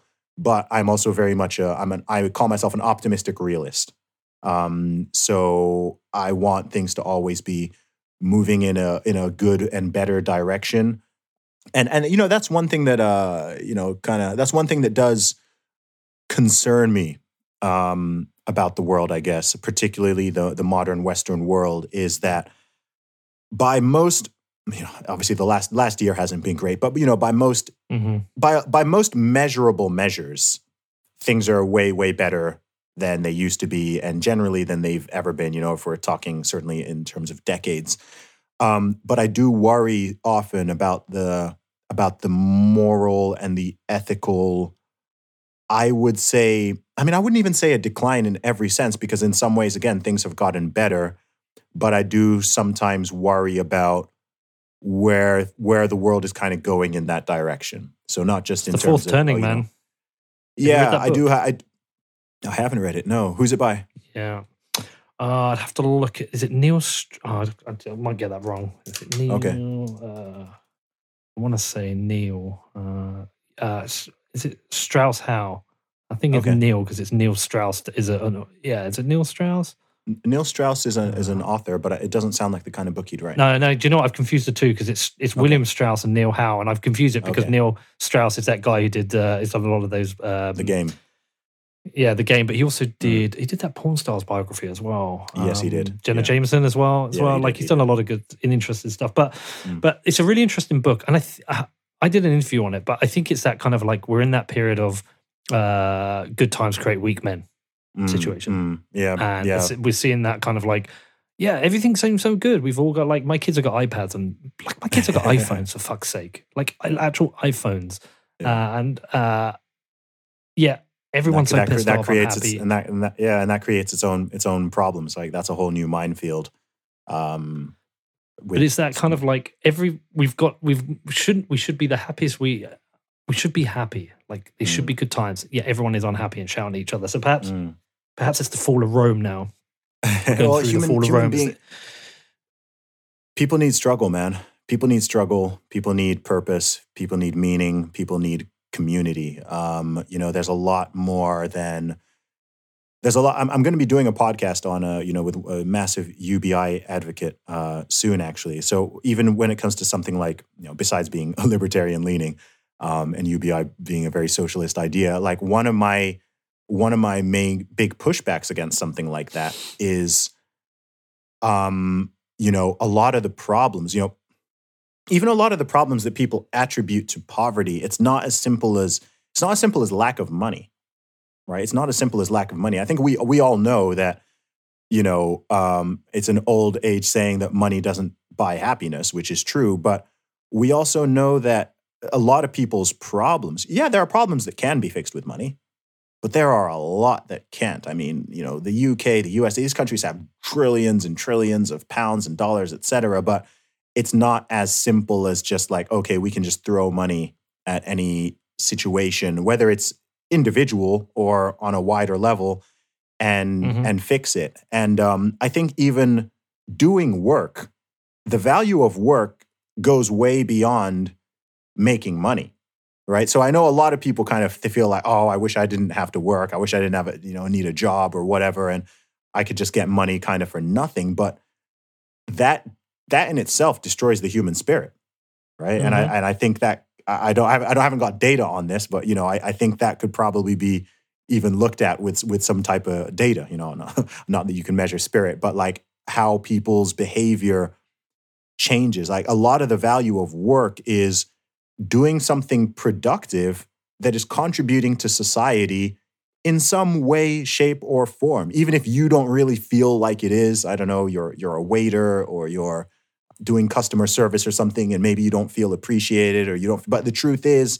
you are offering something of value to society and let alone the fact that you know you're using your brain you're physically moving around you're, you're doing something that is valuable. So I think that the that's that's kind of the weird thing with money is that I don't know, like if you or I earned as much money as we did without putting in the work and the grind and the hustle, all that stuff that we're talking about, number one, we would be far less developed human beings and we wouldn't actually have that much to offer the world. We, we, we may not be able to have this conversation because like we Mhm. just right we wouldn't we'd, we'd be shells we wouldn't have been through this stuff and you know we, we just wouldn't have this perspective so i don't know i don't know exactly where i'm going here but i, I kind of have proof of work um, man it's proof, of work yeah, proof, yeah, yeah, great, great, literally, great, great, great way to put it, right? Pro- proof of proof of work, and that's where the value comes from. And that's where I feel like, you know, a human being, certainly, you know, b- both men and women, but es- I'd say especially as a man, especially as a man. I mean, look, if you take away a man's work, then you leave him a shell of, hims- of himself, right? Mhm. You, you, you, you leave him a shell. I mean, it's, we know that if a man loses his job or a woman loses her job, the man is far more likely to fall into depression at an extreme. He's far more likely to consider, you know, have suicidal thoughts, things like that. Because as a man, we know that in society, whether within our family or just society in general, our sort of value and self, our Self-worth. self-esteem, our self-worth, our confidence, all of that, it's tied Mhm. to it's tied to it's tied to our work and you know being able to Mhm. provide and being able to do something so if, if you kind of take that away from a man it really emasculates him etc it's it's also why i don't really um like the idea of uh retirement right and i find that actually when men retire that's when they really start to age right like that's when they really really start to age like if they keep working you know my dad's in his mid 70s man. and he's still working and i'm glad he Mhm. is because it keep it keeps him sharp it keeps him engaged with society it keeps him feeling valuable and he's doing something that's wo- you know if he'd retired 10 Mate. years ago and for the past decade had just been sitting there i, I don't think he'd be in a, as good a as good a state Check out Mick Jagger. Check out the Rolling Stones. They're all like 106 and they're still strutting it on stage, going down the gym and making babies. Like, didn't one of them just have a baby and he's like 84 or something? yeah Like, yeah And Yeah, Mick Jagger right. goes to the gym every day. He's thin. He looks good. Like if he wasn't, Yeah. if he didn't have the incentive to get on stage, I think actually, how old is he? Because I'm, Maybe- am I being an asshole? he's probably in his Jagger, how old 70s he's probably in his 70s what are you going to say? I'm, I haven't looked it up. I'm going to go 82. What are you going to say? oh wow okay i don't think he's that old i'm gonna say gonna say- 75 77. 77. Yeah, but still, okay. he's 77. Yeah. Yeah. and he's still strutting it. He's Mhm. he's still still strutting it. It's always yeah you know i, I think we're, we're kind of like sharks you know if sharks stop swimming they suffocate right so i think it's like you gotta you gotta stay in motion. I think even with the human body right? Like if you don't if you don't move you atrophy. Your muscles literally Mhm. atrophy you weaken. Um you know like i'm looking forward to the gym's opening soon so that i can see how weak i've become. You know but Monday. i've still been training but like if you don't if you don't keep moving if you don't keep whether it's your brain it's your mind whatever it is you ha- you have to stay in motion. You have to stay doing things. You have to stay creating a struggle. And i think that i think this is also a big part of uh, you know some of these social issues and whether we're talking like all this woke stuff or like this sjw thing whatever i think a lot of it comes from the fact that human beings crave we're, it's weird we're always trying to like avoid struggle but we also crave it there's there's this weird there's this weird thing I'm in us and. I think that's why, you know, now, like, dude, we're in 2021. I've never seen more people, especially online, talking about white supremacy. right? It's 2021. I'm like, what are you guys even talking about? Like, who, where are all these white supremacists? Like, I keep hearing about white supremacy, white supremacy. I'm like, I wasn't hearing this in 2011 or 2001 or even 1991 you know, like have the KKK just made some huge comeback? Are there neo Nazis around? I'm, I'm like, no, but they've just they've just diluted all these terms and are literally inventing things in their brain to sort of have this have this monster to fight I against. need And to me, drama. it's a, it's a very I need drama. yeah, yeah, but it's really it's really really bizarre. Or you know, when you get like super super duper feminists and they're you know the patriarchy this and man, and I'm kind of like, what are you like? You you live in you live in London. Like, what are you? What are you talking about? Like when you say the patriarch, it- it's like it's like a ghost. You know, it's like this Mhm. ghost that's just hovering around. And I'm kind of like, what are you? What exactly are you talking about? And they often can't even describe it, right? They can't define what they're fuck saying, but yeah, but they just sort of feel this thing, and I'm kind of like, man, this is weird. Like, why can't Yeah. you just go? Actually, you know what? Things are things are not perfect, but actually, they're they're pretty good. You know, if you, if you live in the UK in 2021, things things are pretty good. I know right now the situation is not great, Mhm. but Yeah, generally, I know what you're saying. speaking, Though. Yeah, Let's go back. Let's go back 15 months. Things were okay, right? Things were Yeah. okay. Yeah, things were uh, more than okay. Like if you have any global perspective or historical perspective, you'd be it would be hard to argue that. Uh, I remember I, I tweeted this once. I said, um, I think I tweeted this like two or three years ago. I tweeted, um, it went viral, but it was quite controversial, which is which says a lot because I said that if you live in the UK or USA right now, you live in one of the least racist, least sexist, least homophobic countries in the world, in the least racist, least sexist, and least homophobic time period ever in history. And I somehow caught Right. flack from that. And I was like, that's a good thing. Can, can I give you my favorite Zuby quote? And you did it on my show, and I don't know if you said it before. I'm going to give you my favorite Okay. Zuby quote.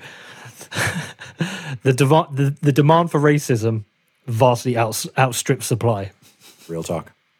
Real talk. Real talk, It's so real true. Zuby. It's so true. Listen, man, this has been awesome. You know, I can talk to you for hours. This has Yeah, already man. gone on longer than I thought I would. I, I slipped in a little bit of Bitcoin. I had to do it, man. Uh, Yeah, okay, man. listen. When's the album out? The album is uh so if you I don't know when this comes out, but the Kickstarter is running until the 14th of April. If you pre-order it on Mhm. there, you will get it in May. Um, the physical ones are going to be in June and most likely July or August for the vinyl. And generally, the wider release is looking like pr- June or July. June or July. I don't have a set date yet. Um, but yeah, exciting times. When do you think? When do you think you'll be performing on stage again?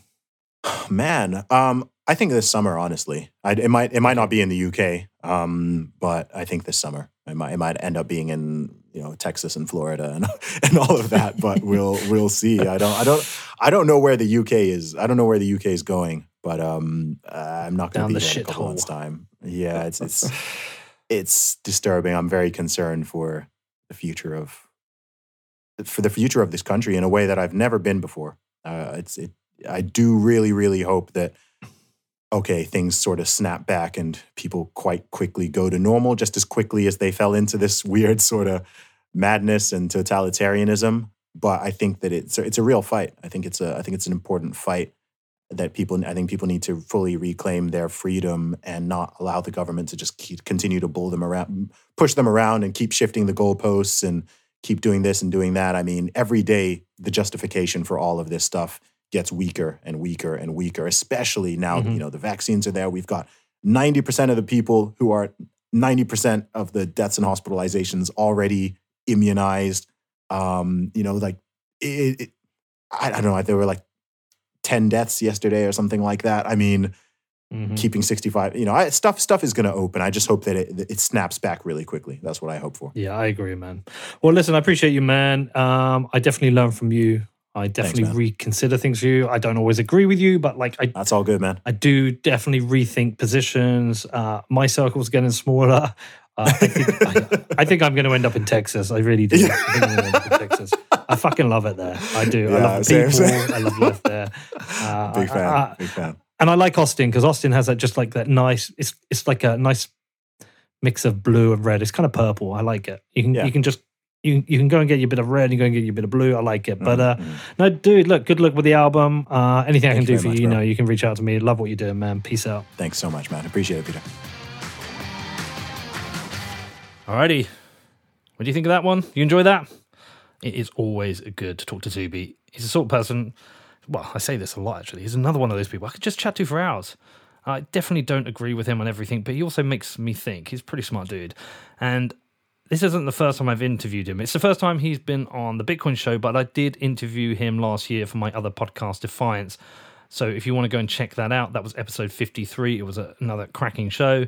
And listen, thanks as ever for listening. If you want to get in touch, you've got any questions, you can head over to my Telegram channel, which is growing pretty fast at the moment. Ben Prentice is doing an amazing job of answering your questions, and I'll jump in there occasionally too. Also, you can hit me up directly at hello at whatbitcoindid.com if you want to discuss what you've heard today. Maybe you agree with Zuby, maybe you disagree, maybe you agree with me, maybe you think I'm a statist cuck and you want to shout at me, whatever. You can email me at hello at whatbitcoindid.com. Outside of that, if you want to leave me a review, that would be amazing. If you can head over to Apple Podcasts and leave me a five star review and tell everyone why my show is better than Pomp's, that would be amazing. And yeah, outside of that, go to neveredit.com, sign up for my newsletter. That's your daily dose of macro tech and Bitcoin. I think that's about it. Looking forward to the weekend. We come out of prison on Monday. I've got a haircut booked. I'm so excited to get a haircut. It's going to be amazing. Anyway, love you all. Have a great weekend, and I will see you all next week.